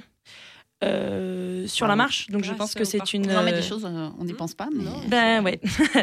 On n'y pense pas. On essaye de rester pas trop loin de transports en commun, de métro, de tram, de bus. Parce que 17 000 personnes, ça fait beaucoup de gens à- à- qui se déplacent dans la ville, qui vont sûrement aller en soirée ou essayer de sortir de la ville pour, euh, pour rentrer chez eux après. Il y a, il y a beaucoup, beaucoup, ça brasse Oui, beaucoup oui, de gens. ça, ça, oui, oui. J'imagine que c'est une Et organisation. donc, il y a beaucoup de logistique. On est en contact avec euh, la ville, avec les services techniques. On est en contact avec euh, Citral, donc TCL, les réseaux, le réseau de transport en commun lyonnais, forcément, pour accommoder tout ce monde-là.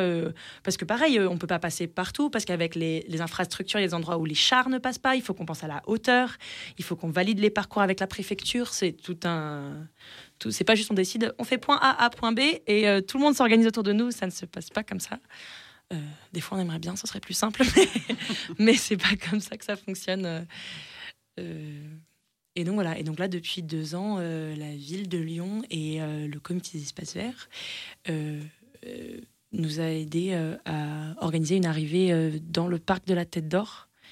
Ce qui est notamment très pratique parce qu'il y a des points d'eau, parce que ça permet que la foule se, Oui, mais c'est sympa comme. se, divise, puisse rester là un moment, passer du temps. Ouais, c'est ça. Nous, on peut installer un village euh, associatif à cet endroit-là euh, pour que les gens puissent euh, rencontrer des associations, euh, à discuter. Même des fois, on a des euh, voilà. alors après, c'est c'est- et après nous, on a souvent ce qu'on avait l'année dernière en tout cas, c'est qu'on avait une liste de de soirées euh, post-manifestation organisées par euh, euh, soit des lieux qu'on connaît et que, on- voilà, avec lesquels euh, on travaille. euh, où on sait qu'elles existent, où on sait que c'est des lieux euh, que nous on connaît personnellement et qui on peut faire confiance et du coup on, recommande, on recommande plusieurs parties. Si les gens ne savent pas où aller après, voilà, il y a des listes. Et après il y a plein d'autres lieux que nous on connaît pas ou avec qui on n'est pas en contact ou ou qui ne font pas partie de voilà de, notre carnet d'adresse pour des raisons x ou y, qui font également leur propre événement, qui communiquent dessus, etc. Mais nous, on a des, on a des listes, il y a des lieux, on est en contact avec euh, souvent ces lieux-là qui savent, euh, avec les associations également, euh, qui connaissent la date de la Pride. Alors même, même cette année, on a décidé qu'à partir de maintenant, c'était tous les deuxièmes samedis de juin. Et comme ça, ça permet que pour les années à venir, et la ville de Lyon et les gens qui s'organisent pour venir chaque année, puisqu'il y a des gens qui viennent absolument pas de Lyon, qui viennent pour cette marche des fiertés, soit parce qu'ils viennent de la région alentour, soit parce qu'ils viennent euh, d'autres villes euh, complètement, euh, parce que ça arrive très souvent qu'il y ait des échanges. Il y a plein de gens qui euh, montent de Lyon pour euh, la marche des fiertés de Paris, ou pour celle de Marseille, ou etc. etc., etc.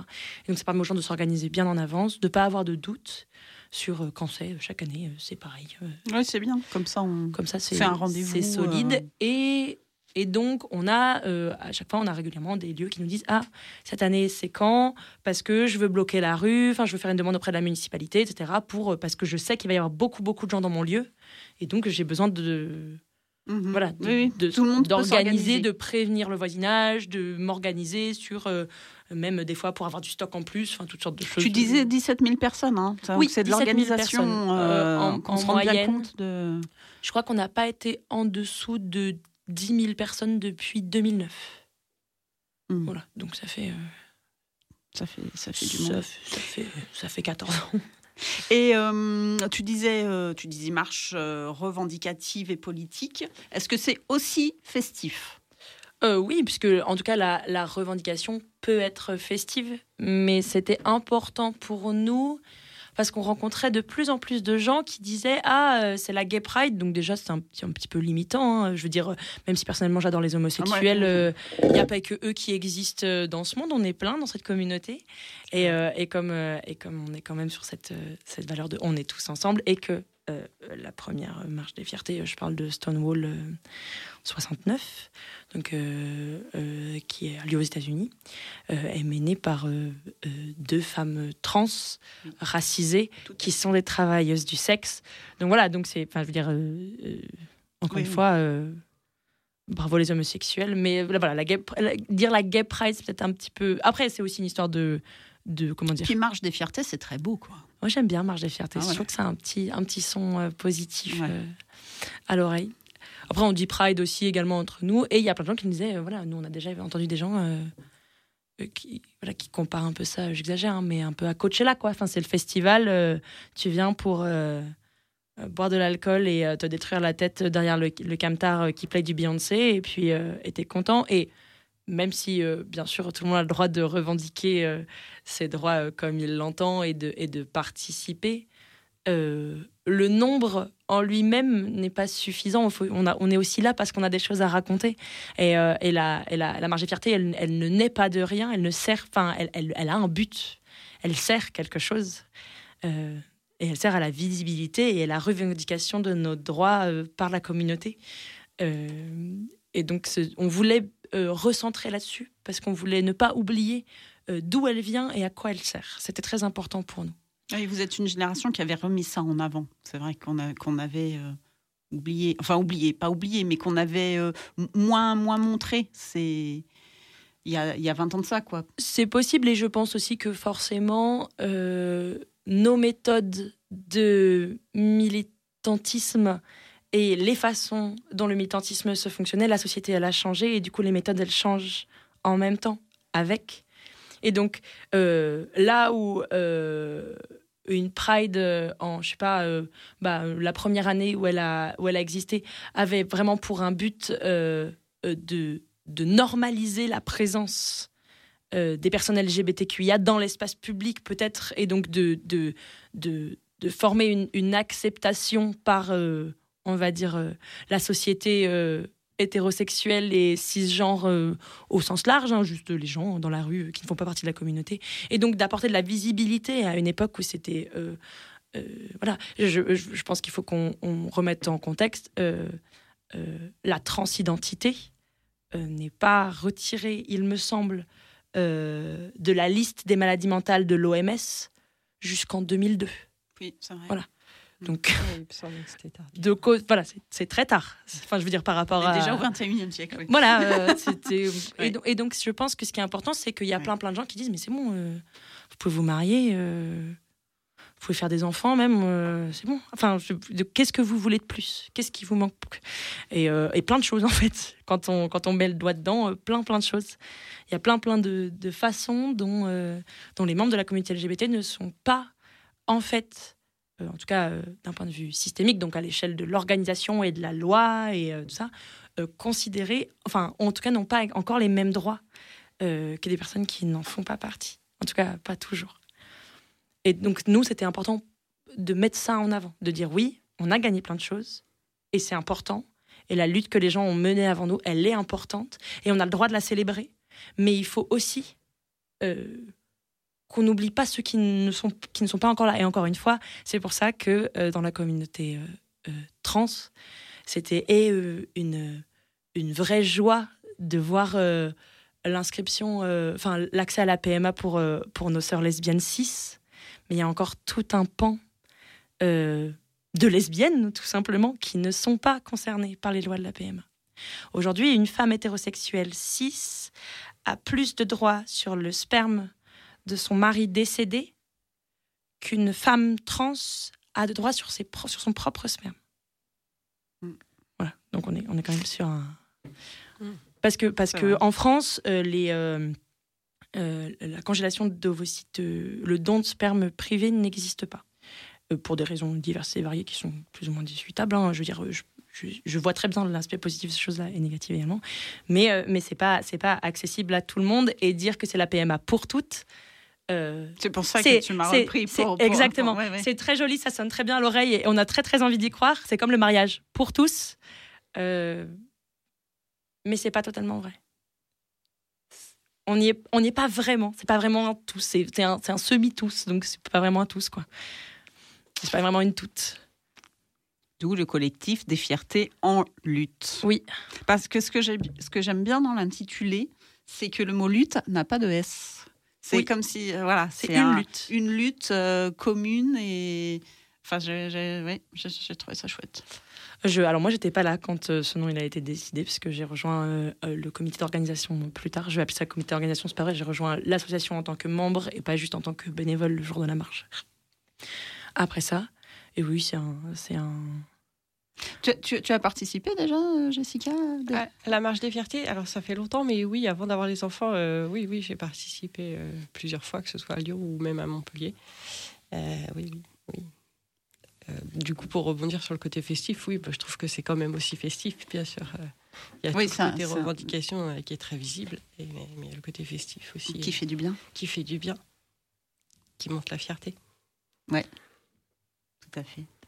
La lutte, elle peut être joyeuse et je pense Mm. qu'elle, pour, pour perdurer et pour tenir dans le temps, la lutte, elle doit être joyeuse. Oui. En tout cas, elle doit, elle doit être. Ça veut pas dire qu'on n'est pas. aussi. Ça veut pas dire qu'on n'est pas en colère et ça veut pas dire qu'on n'a pas des choses à dire et qu'on n'a pas des choses à main, mais, mais c'est, il faut se nourrir du bien et du bon et de ces moments de communauté.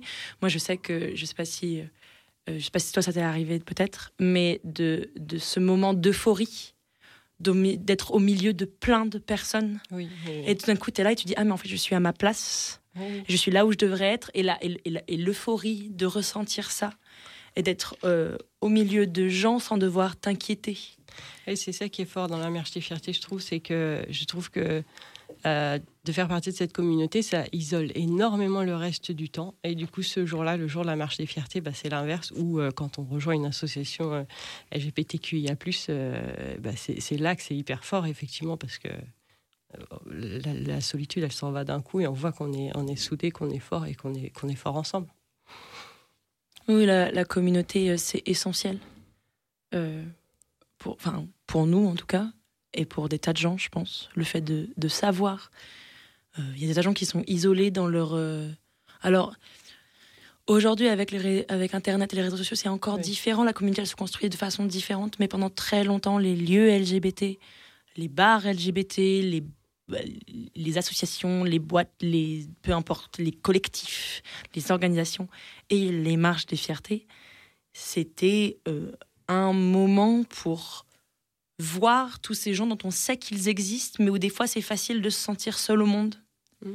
avec nos problématiques, avec nos questionnements, avec euh, tout ce que c'est d'arriver à terme avec le fait qu'on ne sera pas ce que la société euh, avait rêvé qu'on soit, ou en tout cas nous avait demandé d'être, ou suggéré fortement d'être, et donc d'être au milieu de tous ces gens qui de façon très arbitraire nous ressemble, c'est, euh, ça peut être euh, très, euh, je sais pas comment dire, rassurant, euh, très euphorique, mais ça peut réparer des choses. Oui. Ça peut vraiment réparer des choses, moi je pense. Et, je, dis ça parce qu'en plus moi je, je suis, je fais partie de la communauté LGBT et au risque de donner raison euh, aux gens de la manif pour tous, euh, moi je suis, euh, je suis issue d'une union hétérosexuelle, mais un de mes parents a fait un, un coming out quand j'avais 5 ou 6 ans et en couple avec une personne du même sexe depuis, ils sont mariés maintenant depuis plus de 20 ans, donc je suis quelqu'un qui a été élevé par un couple homosexuel, en tout cas partiellement. Euh, et donc, et donc je, moi, les, moi, les premières ma- marches des fiertés que j'ai faites, j'ai un souvenir très très fort de la marche des fiertés de 2012, donc c'est la dernière avant le, que la loi euh, du mariage pour tous Ah oui. passe. Euh, et moi, à cette- à ce moment-là, j'y allais, c'était en 2012, j'ai- j'étais pas très vieux.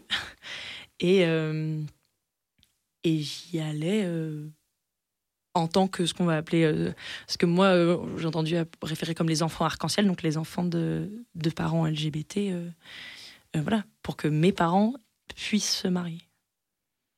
Voilà. Nous aussi, on peut instru- instrumentaliser nos enfants. euh, je sais pas trop. Tout est dit. hein. Et on n'aura même pas besoin de les habiller en bleu marine. Ouais, Ouais. C'est fort, c'est fort, c'est fort. Euh, ce sera, tout ça, ce sera en mixité ou en non-mixité? Eh bien, la marche des fiertés est toujours mixte. euh, malgré, euh, en fait, on a eu un peu de mal à se faire comprendre. euh, C'est pour ça que je te pose la question. Je, je sais, que sais. ça a été une grosse polémique. sais. Alors, on est une marche mixte. On revendique volontairement des cortèges en tête de manifestation en non-mixité choisie et autogérée. Ça veut dire que c'est les personnes, elles sont c'est d'autodétermination, c'est que c'est un, un cortège lesbien. Si tu te considères comme une lesbienne, tu vas dans le cortège lesbien. Mais je veux dire, il n'y a pas de vigile à l'entrée, euh, déjà parce qu'on n'est pas assez pour venir. euh, et ensuite parce que euh, aux dernières nouvelles, il n'y a pas de carte de membre. Donc, enfin, je veux dire, je vais pas arriver avec mes lunettes, mes lunettes de soleil noir, ma petite oreillette et faire bonjour, papier s'il vous plaît. Et il faut que tu me sortes ta carte du FC lesbien, sinon tu rentres pas quoi. Enfin, je veux dire, c'est pas possible. Vous réalisez bien que ça ne fonctionnerait pas. Et donc, on le fait parce qu'en fait, c'est pour des volontés de revendication politique. En plus de, parce qu'il y a des gens qui, euh, tout le monde a des vécus euh, très différents et très personnels et que euh, y a des gens qui se sentent pas à l'aise ou en sécurité dans des endroits de par leur vécu personnel et que comme nous on veut qu'elle soit le plus accessible, on leur dit ok il y a des espaces juste pour vous si vous avez besoin. Mais la grande majorité, enfin quand je dis ça, je pense qu'on a moins de 1000 personnes, mais vraiment moins, qui sont dans les cortèges en non-mixité. Le reste de la marche, donc 16 000 personnes, sont dans le cortège mixte qui constitue euh, les, les- voilà, euh, l'immense majorité de Non, ce mais cortège bien de le rappeler parce fiertés. qu'il y a tout et n'importe quoi qui se dit. hein. Toujours, mais ça c'est normal parce que c'est voilà, c'est les milieux associatifs et c'est comme ça que ça fonctionne et c'est euh, le bouche à oreille perpétuel. Mais euh, euh, euh, je veux dire, à part si tu rentres dans le cortège avec un couteau et l'intention de planter des gens, ou d'insulter des gens, ou d'agresser des gens, ou de globalement de, venir euh, commettre des LGBTI-phobies euh, au milieu de la marche des fiertés. euh, enfin, je veux dire, Alors, nous, en tant qu'organisateurs, ce qu'on demande, c'est on demande aux organisations politiques, donc les syndicats, les partis politiques et même aux élus de venir sans leurs écharpes et pas en tant qu'organisation politique parce qu'on non pas parce que cette marche n'est pas politique, elle est au, contraire très politique, mais parce qu'elle est à propos des membres de la communauté et elle est par les membres de la communauté. Et qu'on demande aux élus, tout le monde peut venir à titre individuel, euh, tout le monde a le droit de venir, mais euh, voilà, euh, on a régulièrement des discussions et c'est pas parce qu'on ne reconnaît pas le travail qui est fait et le soutien de la part de ces organisations quand elles, quand, elles- quand- quand elles existent. Euh, mais nous, on, on demande euh, que, cette, euh, que, cette, que les marches ne, ne soient pas revendiquées par des partis ou des organisations politiques. Vous pouvez venir. Juste, s'il vous plaît, ne venez pas avec vos drapeaux, ne venez pas avec vos banderoles, ne venez pas avec vos... Soyez un citoyen, quoi. Voilà, et de la même façon, je crois qu'on a le, le maire de Lyon qui est venu l'année dernière, et il est venu sans écharpe, comme on lui avait demandé, parce que c'est important pour nous que ça ne devienne pas euh, un petit moment euh, de communication et de, et de... Comment dire? On veut De pas on- on- récupération. on- voilà, on veut, on veut pas, de on veut pas euh, qu'il y ait de récupération politique et on veut pas servir de caution diversité euh, à, des, à des partis politiques. Ça ne nous intéresse pas, on n'est pas là pour ça. Soit vous êtes de notre côté, et dans ce cas-là, vous faites avancer euh, des choses en notre faveur, mais on n'est pas là pour aider la carrière politique de qui que ce soit. Ce n'est pas notre, euh, c'est pas notre place, c'est pas notre travail, c'est pas notre œuvre. Euh, et donc, euh, donc on est, voilà, on n'a pas d'organisation. C'est c'est un peu la, la seule limite, c'est qu'il n'y a pas d'organisation et pas de syndicats qui sont.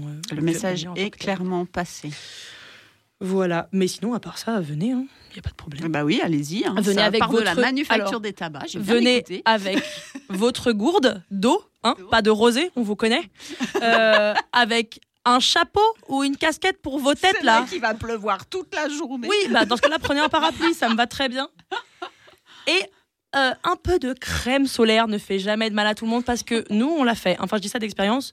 Euh, quand tu te fais des jolis petits maquillages et tout, tu te fais des cœurs sur le, tu te fais des cœurs sur le bras et tout, Et tu chopes un gros coup de Ah. soleil, et qu'après, pendant trois semaines, t'as les petits bras en décale, comme si on était dans les années 2000. euh, Oh, le Bon. vécu. Ouais, comme ça, elle dure plus longtemps, la marche des fiertés. Oui, elle, elle dure plus longtemps la marche des fiertés, exactement. En plus, de toute façon, c'est le mois de juin, donc n'hésitez pas.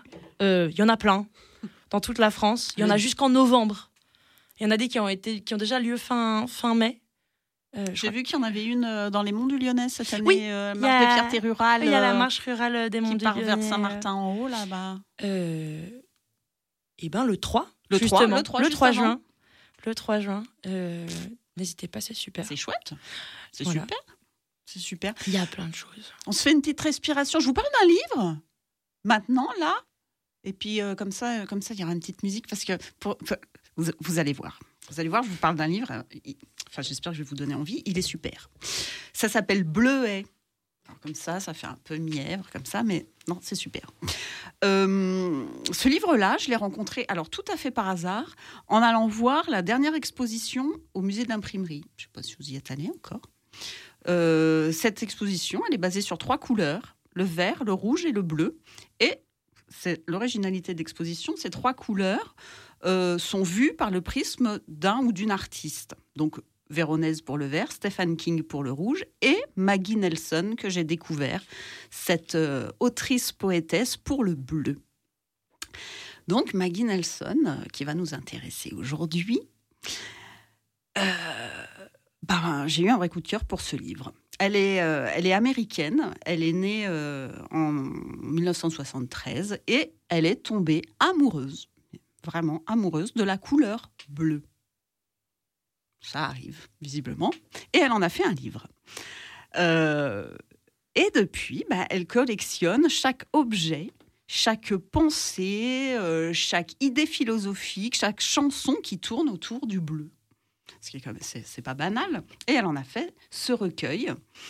Euh, donc ça va être évidemment pour elle l'occasion de parler non seulement de cette couleur de façon scientifique, j'ai appris plein de trucs, mais aussi euh, de sa place dans les différentes langues, les différentes expressions, euh, de sa place dans l'art, mais aussi surtout, vous vous en doutez bien, elle va nous parler d'elle, elle va nous parler de, sa vie.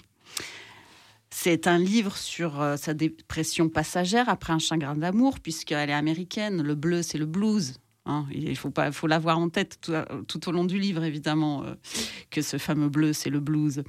Euh, donc voilà, mélancolie, tristesse, euh, état d'âme, et puis comment, comment elle revient au bonheur, mais vraiment par cette couleur. Elle est poétesse, je l'ai dit, et ça se sent bien dans son écriture. Elle est critique d'art, ça se sent aussi. Moi, ça me fait un peu penser, si vous connaissez Sophie Calle, la, la plasticienne photographe Sophie Calle qui se donne comme ça des, des sujets et fait des expos autour. Et, c'est passionnant. Ben, Il il y a un peu de ça chez, euh, chez Maggie Nelson. Donc, euh, donc voilà, elle, elle va nous raconter ses passions, elle va nous enrichir de toutes ses connaissances. Euh, euh, bah, par exemple, on va apprendre d'où vient notre perception de la couleur, de la lumière. On va la suivre dans ses pensées philosophiques. Euh, qu'on aime le bleu un peu, beaucoup, passionnément ou pas trop, comme moi, ben, on va quand même s'y retrouver au fil de ces courts paragraphes. C'est 240 courts paragraphes, certains euh, pas plus longs que des haïkus, d'autres un peu plus longs, qui divaguent comme ça le long du bleu. Alors, euh, bah voilà, je vous recommande euh, chaudement de vous plonger dans ce petit livre. Et puis aussi, pourquoi pas d'aller voir l'exposition. Hein sympa, c'est jusqu'au 2, août- jusqu'au 2 septembre même. Il y a largement le temps. Voilà, vous prenez votre petite carte euh, culture et euh, si vous l'avez pas, si vous l'avez, c'est bien parce que c'est gratuit du coup. et puis, bah, je vais vous en lire un extrait et vous allez voir, l'extrait est suivi d'un d'un clin d'œil musical. euh, vous verrez si vous reconnaissez. Dans son roman inachevé, Henri d'Ofterdingen, Novalis, raconte l'histoire d'un troubadour du Moyen Âge qui voit une petite fleur bleue, un bleuet peut-être, en rêve. Après quoi, il meurt d'envie de la voir en vrai. Elle occupe sans cesse mon esprit, dit-il, et je ne peux pas rêver ni penser à autre chose. Henri savait son obsession singulière. Qui donc aurait prêté quelque attention aux fleurs Quant à une passion aussi insolite pour une fleur particulière, je n'en avais jamais entendu parler auparavant. Il passe néanmoins sa vie à la chercher. Ainsi commence l'aventure, la grande romance, la romance de la quête. Cela me plaît de dire que j'écris un livre sur le bleu, sans le faire pour de bon.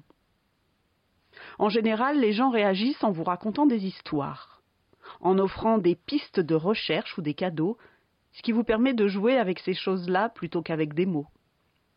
Ces dix dernières années, j'ai reçu des encres, des tubes de peinture, des cartes postales, des teintures, des bracelets, des cailloux, des pierres précieuses, des aquarelles, des pigments, des presse-papiers, des gobelets et des bonbons bleus. On m'a présenté un homme qui s'est fait remplacer une dent de devant par du lapis lazuli uniquement parce qu'il aimait cette pierre. Et un autre qui voue un tel culte au bleu qu'il refuse de manger des aliments de cette couleur et ne fait pousser que des fleurs bleues et blanches dans son jardin, autour de l'ancienne cathédrale bleue où il vit. J'ai rencontré le plus important cultivateur d'ingoditiers biologiques au monde, ainsi qu'un homme qui chante Blue de Johnny Mitchell dans un numéro de travesti à vous briser le cœur. Et un troisième, dont le visage ravagé pleure des larmes bleues. Et lui, je l'ai appelé le prince du bleu. Ce qui en fait est son nom.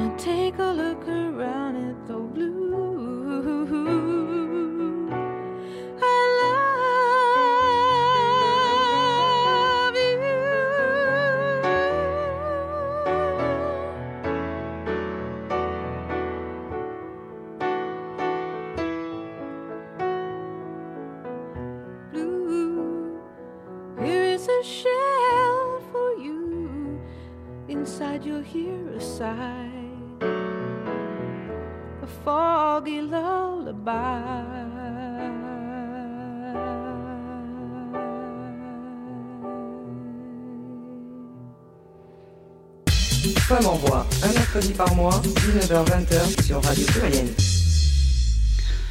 Eh bien oui, on ne pouvait pas euh, conclure cette lecture sans écouter Blue de Johnny Mitchell. Évidemment, évidemment. Elle la cite souvent d'ailleurs dans le livre, cette euh, chanson et cet album, puisque c'est le titre aussi de l'album. Ben, nous sommes toujours en compagnie de, de, Jessica, qui nous a fait le plaisir de rester. Merci beaucoup. Bah, avec plaisir. Elle ne s'est pas enfuie, donc c'est qu'on est sympa. et avec donc le collectif des fiertés en lutte. J'aime bien répéter ça, ou CFL, mais on a compris qu'il fallait les taper en entier si on voulait vraiment tomber sur, euh, sur leur site. En construction encore, hein il est, il est en cours, ouais, mais il est. Euh, il est pour l'instant, il, y, a déjà des choses. Euh, on est, ils sont 3-4 à bosser dessus et ils bossent très très bien. bravo à vous. Euh, et sinon, CFL Lyon vous indiquera probablement hein, plutôt oui. dans la meilleure direction pour ne pas finir au Luxembourg. Tout à, tout à fait. On était en Belgique, on n'était pas très loin. Voilà, on se rapproche. Euh, ben, je, vais, euh, j'ai envie un petit peu de par parler un peu plus précisément. On a beaucoup parlé donc de la, la future marche, euh, du collectif en lui-même qui, qui est donc géré par, par vous les bénévoles. Oui, par nous les bénévoles. tu me disais d'ailleurs que les décisions se prennent le plus horizontalement possible. On est globalement, on tend vers le plus d'horizontalité possible. Euh, dans, dans l'organisation. On a euh, officiellement, parce qu'on est obligé d'en avoir pour la préfecture, euh, euh président, secrétaire, trésorier, etc. après, en interne, on a des pôles avec des responsables de pôles qui sont élus. mais pas responsable, ça veut dire que c'est plutôt des coordinateurs, c'est-à-dire qu'ils centralisent l'information. mais tout est Les voilà. décisions se prennent ensemble. Voilà, les décisions se prennent toutes ensemble. Euh, les CA sont avec le plus de, de membres possible. On est, on, est, on est le plus oriental. Tout le monde a une voix. Personne n'a euh, un droit de veto immuable. Personne n'a euh, le vote final. Euh, On est tous. euh, voilà, on, est tous euh, on, est- on essaye le plus possible d'arriver à une unanimité ou à un compromis euh, lorsqu'on prend des décisions. Après, euh, euh, forcément, comme dans toute organisation, euh, les personnes qui sont là depuis plus longtemps s'y connaissent souvent un peu mieux et ont souvent plus d'informations à amener lors des débats sur des sujets notamment qui concernent toutes sortes d'organisations diverses et variées ou des contacts, des choses comme ça. Mais on est, on est, on essaye, on a des systèmes de, de parrainage et de marrainage ou de ou de parrain et marin euh, qu'on aime, qu'on aime bien dire. Pour, euh, pour nos nouveaux membres, pour un peu essayer de, de les inclure plus, facile, plus rapidement dans les prises de décision, les réunions, euh, et surtout, euh, voilà, il n'y a pas de... Personne ne t'attribue une tâche, on dit quelqu'un veut faire ça, et la personne qui veut le faire, le fait. Et on essaye vraiment d'être sur voilà, une, organisation la plus, la plus horizontale possible, pour, notamment parce que personne n'est, on va dire... euh, alors, on a des, des personnes qui aiment faire ce que personne d'autre n'aime faire, comme des tableurs Excel. Et donc, ceux-ci, on aimerait bien qu'ils restent avec nous. Les autres aussi, hein, on, on veut bien que vous bénévoles. avec nous. Qui- Mais ce que je veux dire, c'est que ce que je voulais dire, c'est que comme euh, personne n'est. euh, le but, c'est que personne ne soit profondément, je dirais, indispensable ou que tout ne repose pas sur une personne, notamment pour que chacun et chacune puisse euh, prendre les pauses dont il y a besoin, puisque l'associatif et le militantisme, ça peut être assez euh, drainant et fatigant, et des fois, en plus de, du reste des choses qui arrivent dans la vie des gens en général, puisque une vie, c'est plein d'aspects divers et variés. On aime bien, euh, enfin, on, aime pouvoir prendre soin les uns des autres. Et sans qu'on se mette en difficulté, parce que tout d'un coup, quelqu'un qui portait tel projet ne peut plus. Et donc, on est souvent. Et on travaille quasiment exclusivement en binôme. Voilà, on est toujours deux ou trois sur, euh, sur les sujets et sur les tâches. Enfin, pas les petites tâches comme envoyer des mails, mais sur les gros projets, on est rarement solo. Parce que il faut. Enfin, justement, euh, parce que c'est trop lourd à porter, parce que c'est plus difficile, parce que ça garantit que la prise de décision, elle soit réfléchie au moins à plusieurs. Et après, on a, on a des réunions de pôle où tout le monde peut venir, même si on n'est pas spécialement actif dans ce pôle-là. Et on a des réunions plus générales où tout le monde vient, enfin, quand ils peuvent. Et on prend euh, des décisions, et notamment des décisions importantes pour les pôles, euh, sont des fois prises en réunion générale parce qu'on veut l'avis de tout le monde sur le sujet avant de prendre des grosses décisions. Voilà. Et bien. après, on a, on a l'équivalent d'un forum sur lequel on échange euh, quasiment quotidiennement Ah ouais, oui. sur divers, sur divers sujets. très Ah oui, impliquant, oui. Ok. Ok. Et je- donc, en regardant votre site, j'ai vu. Je- Jessica n'a pas eu le temps. Elle a dit ah, j'ai pas eu le temps de regarder. euh, De lire la charte. Ça arrive. de lire. Enfin, moi. Vous avez une charte qui m'a euh, beaucoup euh, frappée par son côté euh, vraiment euh, tourné vers les différences sociales engagées. Alors là, vraiment sur, sur les différences, euh, sur le handicap, sur la différence d'âge. Aussi, euh, en système carcéral aussi, vous, euh, vous, vous, euh, vous faites des, Globalement. des opérations. Donc, c'est vraiment tout- toutes les différences, j'allais dire, de la société vous engagent, quoi. On essaye d'être, j'utilise ce mot-là, je sais pas si c'est le plus adapté, le plus intersectionnel possible, parce que il y a plein de gens qui font partie de la communauté LGBT qui sont euh, qui, vivent d'autres choses. Il y a des personnes LGBT en prison, il y a des personnes LGBT euh, racisées, il y a des personnes euh, LGBT handicapées, il y a des personnes LGBT de, tout, de, tout ce qui est possible. Des personnes LGBT existent partout. Et, donc, et donc, par conséquent, il faut que nous, on soit partout aussi, parce que juste prendre les problématiques LGBTQIA sans voir ou s'inquiéter de l'intersection qu'elles peuvent avoir euh, avec, par exemple, le validisme, donc euh, la discrimination que les personnes handicapées vivent euh, en général au quotidien, que ce soit de façon interpersonnelle ou de façon systémique. c'est pas ça veut dire qu'on oublie tout un pan de la communauté en fait ça veut dire que il y a que les personnes LGBT valides dont on s'inquiète ou est-ce que ça veut dire qu'on si on veut vraiment défendre les droits euh, des personnes LGBT, et je pense que ça, c'est des choses que euh, d'autres gens peuvent euh, notamment se, se retrouver dans les combats féministes. C'est soit c'est toutes les femmes, soit c'est aucune femme. Et donc, de la même façon, soit c'est toutes les personnes de la communauté LGBTQIA, soit c'en est aucune. Mais on peut pas faire un bout. En tout cas, pour nous, c'est pas, c'est pas possible. Le but, c'est qu'on défend les droits et les des personnes LGBTQIA dans tous les aspects et dans tous les endroits où ils ont besoin d'être défendus. Alors concrètement, par exemple, euh, une action, ce serait quoi? Euh, Qu'est-ce qu'on fait? Nous, on fait euh, des euh, suivis de changement. Enfin, les gens viennent nous voir, mais nous, par exemple, ce qu'on fait dans l'organisation, précisément dans, dans ce que nous, on fait, fait donc l'organisation de la marche des fiertés et de la quinzaine, et dans notre organisation interne, on, fait, on, est, on essaye le mieux, du mieux qu'on peut. C'est pas parfait, mais ça existe, euh, notamment sur euh, l'inclusivité des personnes euh, handicapées. Il faut savoir que la, un bon deux tiers du budget de la marche est axé sur l'accessibilité de notre marche pour les Donc ça, personnes concret. LGBTQIA handicapées. Donc on a des véhicules TPMR, donc transport de personnes à mobilité réduite, qui sont disposés de façon stratégique dans la marche. Euh, pour que tout le monde puisse euh, en profiter. On a également euh, un char qu'on appelle le char accessibilité, sur lequel il y a des places assises. On en loue un spécifiquement, on n'a pas réussi à l'avoir l'année dernière, mais cette année on l'a, qui a un, ascenseur pour pouvoir faire monter les personnes en fauteuil sur euh, et les faire descendre euh, du char euh, quand ils en ont envie euh, dans la marche, euh, avant la marche, etc.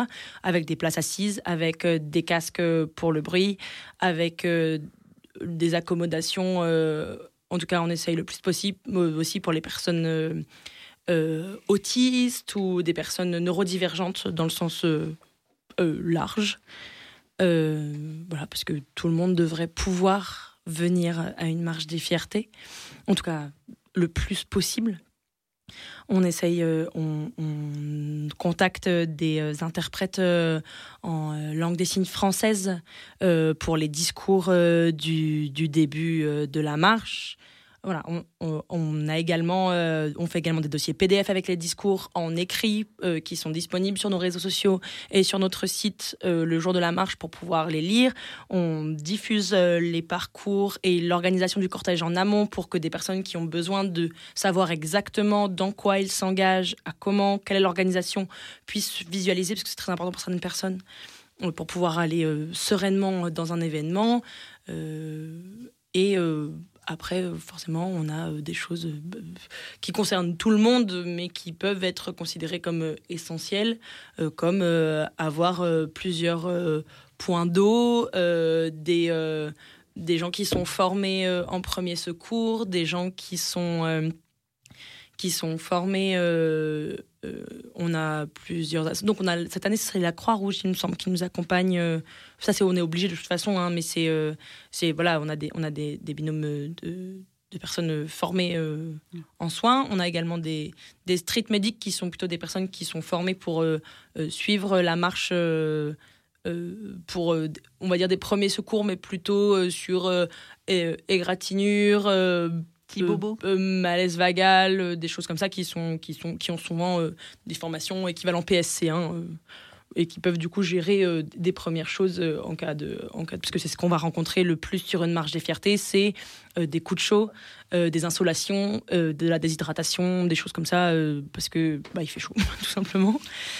Et, et donc voilà, et on, et on a également.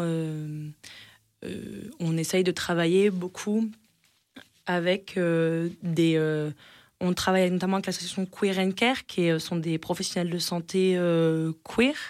Et donc, on a des personnes qui sont. En tout cas, on essaye d'avoir des personnes qui sont formées en premier secours santé mentale, notamment des choses comme ça. Parce qu'on sait que tout d'un coup, euh, n'importe. Enfin, de personnes pour des raisons X ou Y peuvent être au milieu d'une foule et déborder. Et ça peut euh, causer des meltdowns, des shutdowns ou des crises d'angoisse pour des raisons X ou Y. Et Ça que- te parle en tant que professionnel de santé Eh ben, oui, ça, ça me parle, mais je ne connaissais pas cette association. Elle est, elle est assez jeune, Queer Care. Je crois qu'elle a un an à peu près. Ah, Ah oui. ça. Et ils sont super, donc euh, il faut pas hésiter euh, à les contacter. Le, le, temps tourne. Oui, Et, euh, je t'interromps du coup parce que tout ça, évidemment, a un coût. Euh, niveau subvention, j'imagine que vous recevez pas des, des chèques, euh, Pas des milliers des cents. pas des milliers de cents. Si, des- des milliers des cents en l'occurrence, mais pas assez. euh, Oui, c'est ça. euh, voilà. Et Pas- comme en plus nous on refuse, euh, on se met d'accord sur, on refuse les subventions privées, on va pas recevoir de subventions D'une- de- d'une- D'entreprise. ou de- d'entreprise, ouais, notamment ouais. parce qu'encore une fois on ne veut pas être la caution Oui. politique de qui que ce soit. On repose surtout sur nous quand on fait des levées de fonds. Donc la tombola, on organise des friperies, Mhm. euh, des événements, etc. Euh, mais aussi. J'ai euh, vu qu'il y avait un- qu'on pouvait faire des dons via votre site. Voilà, on a un Hello Asso euh, sur lequel euh, vous pouvez faire des dons. euh, comme vous voulez, on a une cagnotte. Euh, Il faut savoir que ça nous coûte entre 8 000 et 10 000 euros d'organiser une marge des fiertés. Et le char accessibilité euh, et l'accessibilité en général représente. euh, cette année, on est à 8 500 euros pour l'accessibilité sur euh, les 10 000 de la marche, à peu Ah ouais. près. Ouais, ouais. Quand on dit que ça fait les deux tiers, c'est que c'est Mm. vraiment c'est notre c'est notre priorité. Enfin, en tout cas, d'un point de vue, euh, c'est ce pourquoi on dépense de l'argent et ce pourquoi on compte pas. Et c'est pour ça aussi qu'on cherche des subventions et qu'on demande des dons. C'est pour pouvoir rendre cette cette marge des fiertés le plus accessible possible. Donc subvention publique. Un petit peu, on demande euh, à la mairie de Lyon. On Qui a- donne pas. Mais il faut demander, il faut demander. On- leur demande et, et bon, chaque année on a un petit peu plus, un petit peu mieux. On sait que cette histoire de, en fait, ça dépend des années, ça dépend de qui euh, récupère ou ne récupère pas euh, pour son propre euh, nos activités, notamment cette histoire de non mixité nous est, beau- est beaucoup Ah utilisée oui. en notre défaveur parce qu'elle est très mal comprise. Par divers, divers personnes et donc voilà il y a plein de choses qui se passent. Euh, la Maryland nous donne effectivement des subventions. Euh, on a fait des demandes à la métropole également cette année, mais plutôt pour l'aspect euh, culturel, plutôt pour financer la quinzaine des fiertés, pour essayer notamment de, le plus possible, à défaut de rémunérer, parce que c'est vraiment difficile, au moins de dédommager certains artistes. Voilà, enfin, on, fait ce qu'on peut, on, on demande, et euh, on a des gens très bien qui s'occupent de nos demandes de subventions, et merci à ces membres, parce que vraiment... C'est un poste ingrat. C'est un peu comme le tableau Excel. Bah, c'est les mêmes, hein, d'ailleurs. bah, hein. Voilà. Et euh, il y a ceux qui viennent à la radio et il y a ceux qui remplissent tableur Excel. Et, euh, et comme ça, on est, on est tous bien contents. Mais euh, oui, on est. Et notre but à terme et idéalement, ce serait euh, de fonctionner exclusivement par la communauté et de ne pas avoir besoin de demander de subventions publiques. Oui. C'est c'est ce c'est ce qu'on espère et ce qu'on aimerait vraiment faire euh, si on y arrive. Euh, C'était l'idée initiale euh, quand, on a, quand l'association a été lancée, c'était vraiment de nous demander euh, de travailler, euh, je, je sais pas, à l'instar euh, d'Amnesty International, de façon complètement euh, indépendamment, par et pour la communauté. Voilà. Donc tu- tu- je ne voulais pas t'interrompre. C'est Non, non, mais Bernard qui me montre deux minutes et je fais Oh, quoi? Déjà? C'est pas possible donc n'hésitez pas à nous donner Ça vos passe vite. Ouais, ça passe vite. Oui, oui, c'est ça. N'hésitez pas à, à aller sur, euh, sur le site, bah, déjà découvrir. euh, en- Quoique là, on a une, une image très précise euh, grâce à toi. Et, mais voilà, il y a le petit encart, euh, faites un don euh, qui, qui, qui est bien. Bah écoutez, alors, euh, s'il reste deux minutes, euh, il faut que je dise déjà un grand merci à vous deux d'être venus, vraiment. Merci à Euh, toi. Merci à toi, oui. Ben, c'était un plaisir, un plaisir. Euh, le 10 juin, à la marche des fiertés, avec casquette et bouteille d'eau, on a compris. et crème solaire. Et Attention. crème- Non, mais, C'était eh, mon moment animateur de colonie de vacances. hein, non, mais, hein, en tant que médecin, tu, tu, tu Je adhères. hein. confirme, je Ah, bah, confirme. très important. est. Je vais pouvoir dire qu'on a été validé par le docteur. Oui, oui, oui, tout à fait. Et, et la semaine prochaine, mercredi prochain, on retrouve qui? On retrouve euh, c'est Transculture, c'est Euh, Transculture, c'est le 14. Ah, donc Donc je pense que ça va être Oula. Gérald. ce sera Parce Gérald. Ah, bah, ce Oui, sera Gérald, voilà. alors super. Et, Pluriel et- et- gay. et j'en- profite aussi parce que derrière Transculture, il y aura la nuit de la poésie. Ah, c'est la semaine prochaine Non, non, le 14. Ah, le 14, bah Voilà. oui, tu viens de dire le 14. Dans la foulée. Et puis, bon, puisque je- on est dans les trucs là. Euh, depuis une semaine, on a installé Eloasso sur le site de la radio. Ah, bah tu fais bien de le Donc dire. euh, là aussi, il faut en profiter. N'hésitez pas. voilà. Et nous, bah, nous, on se retrouve le, le 21 juin, le jour de l'été, le jour de la fête de la musique. J'espère, Vous- J'espère vous préparer une, une émission euh, pleine de petites surprises euh, et de sororité et de, et de peps pour euh, passer. On va euh, préparer l'été. été. Ouais, c'est ça. Avec la crème solaire. Eh ben, alors je dis, euh, je dis, euh, passez, passez euh, tous, euh, tous euh, un beau mois et on se retrouve euh, le 21 juin avec Femmes en Voix. D'ici là, sur les plateformes et sur Croc Radio vendredi soir. Si c'est pas beau ça.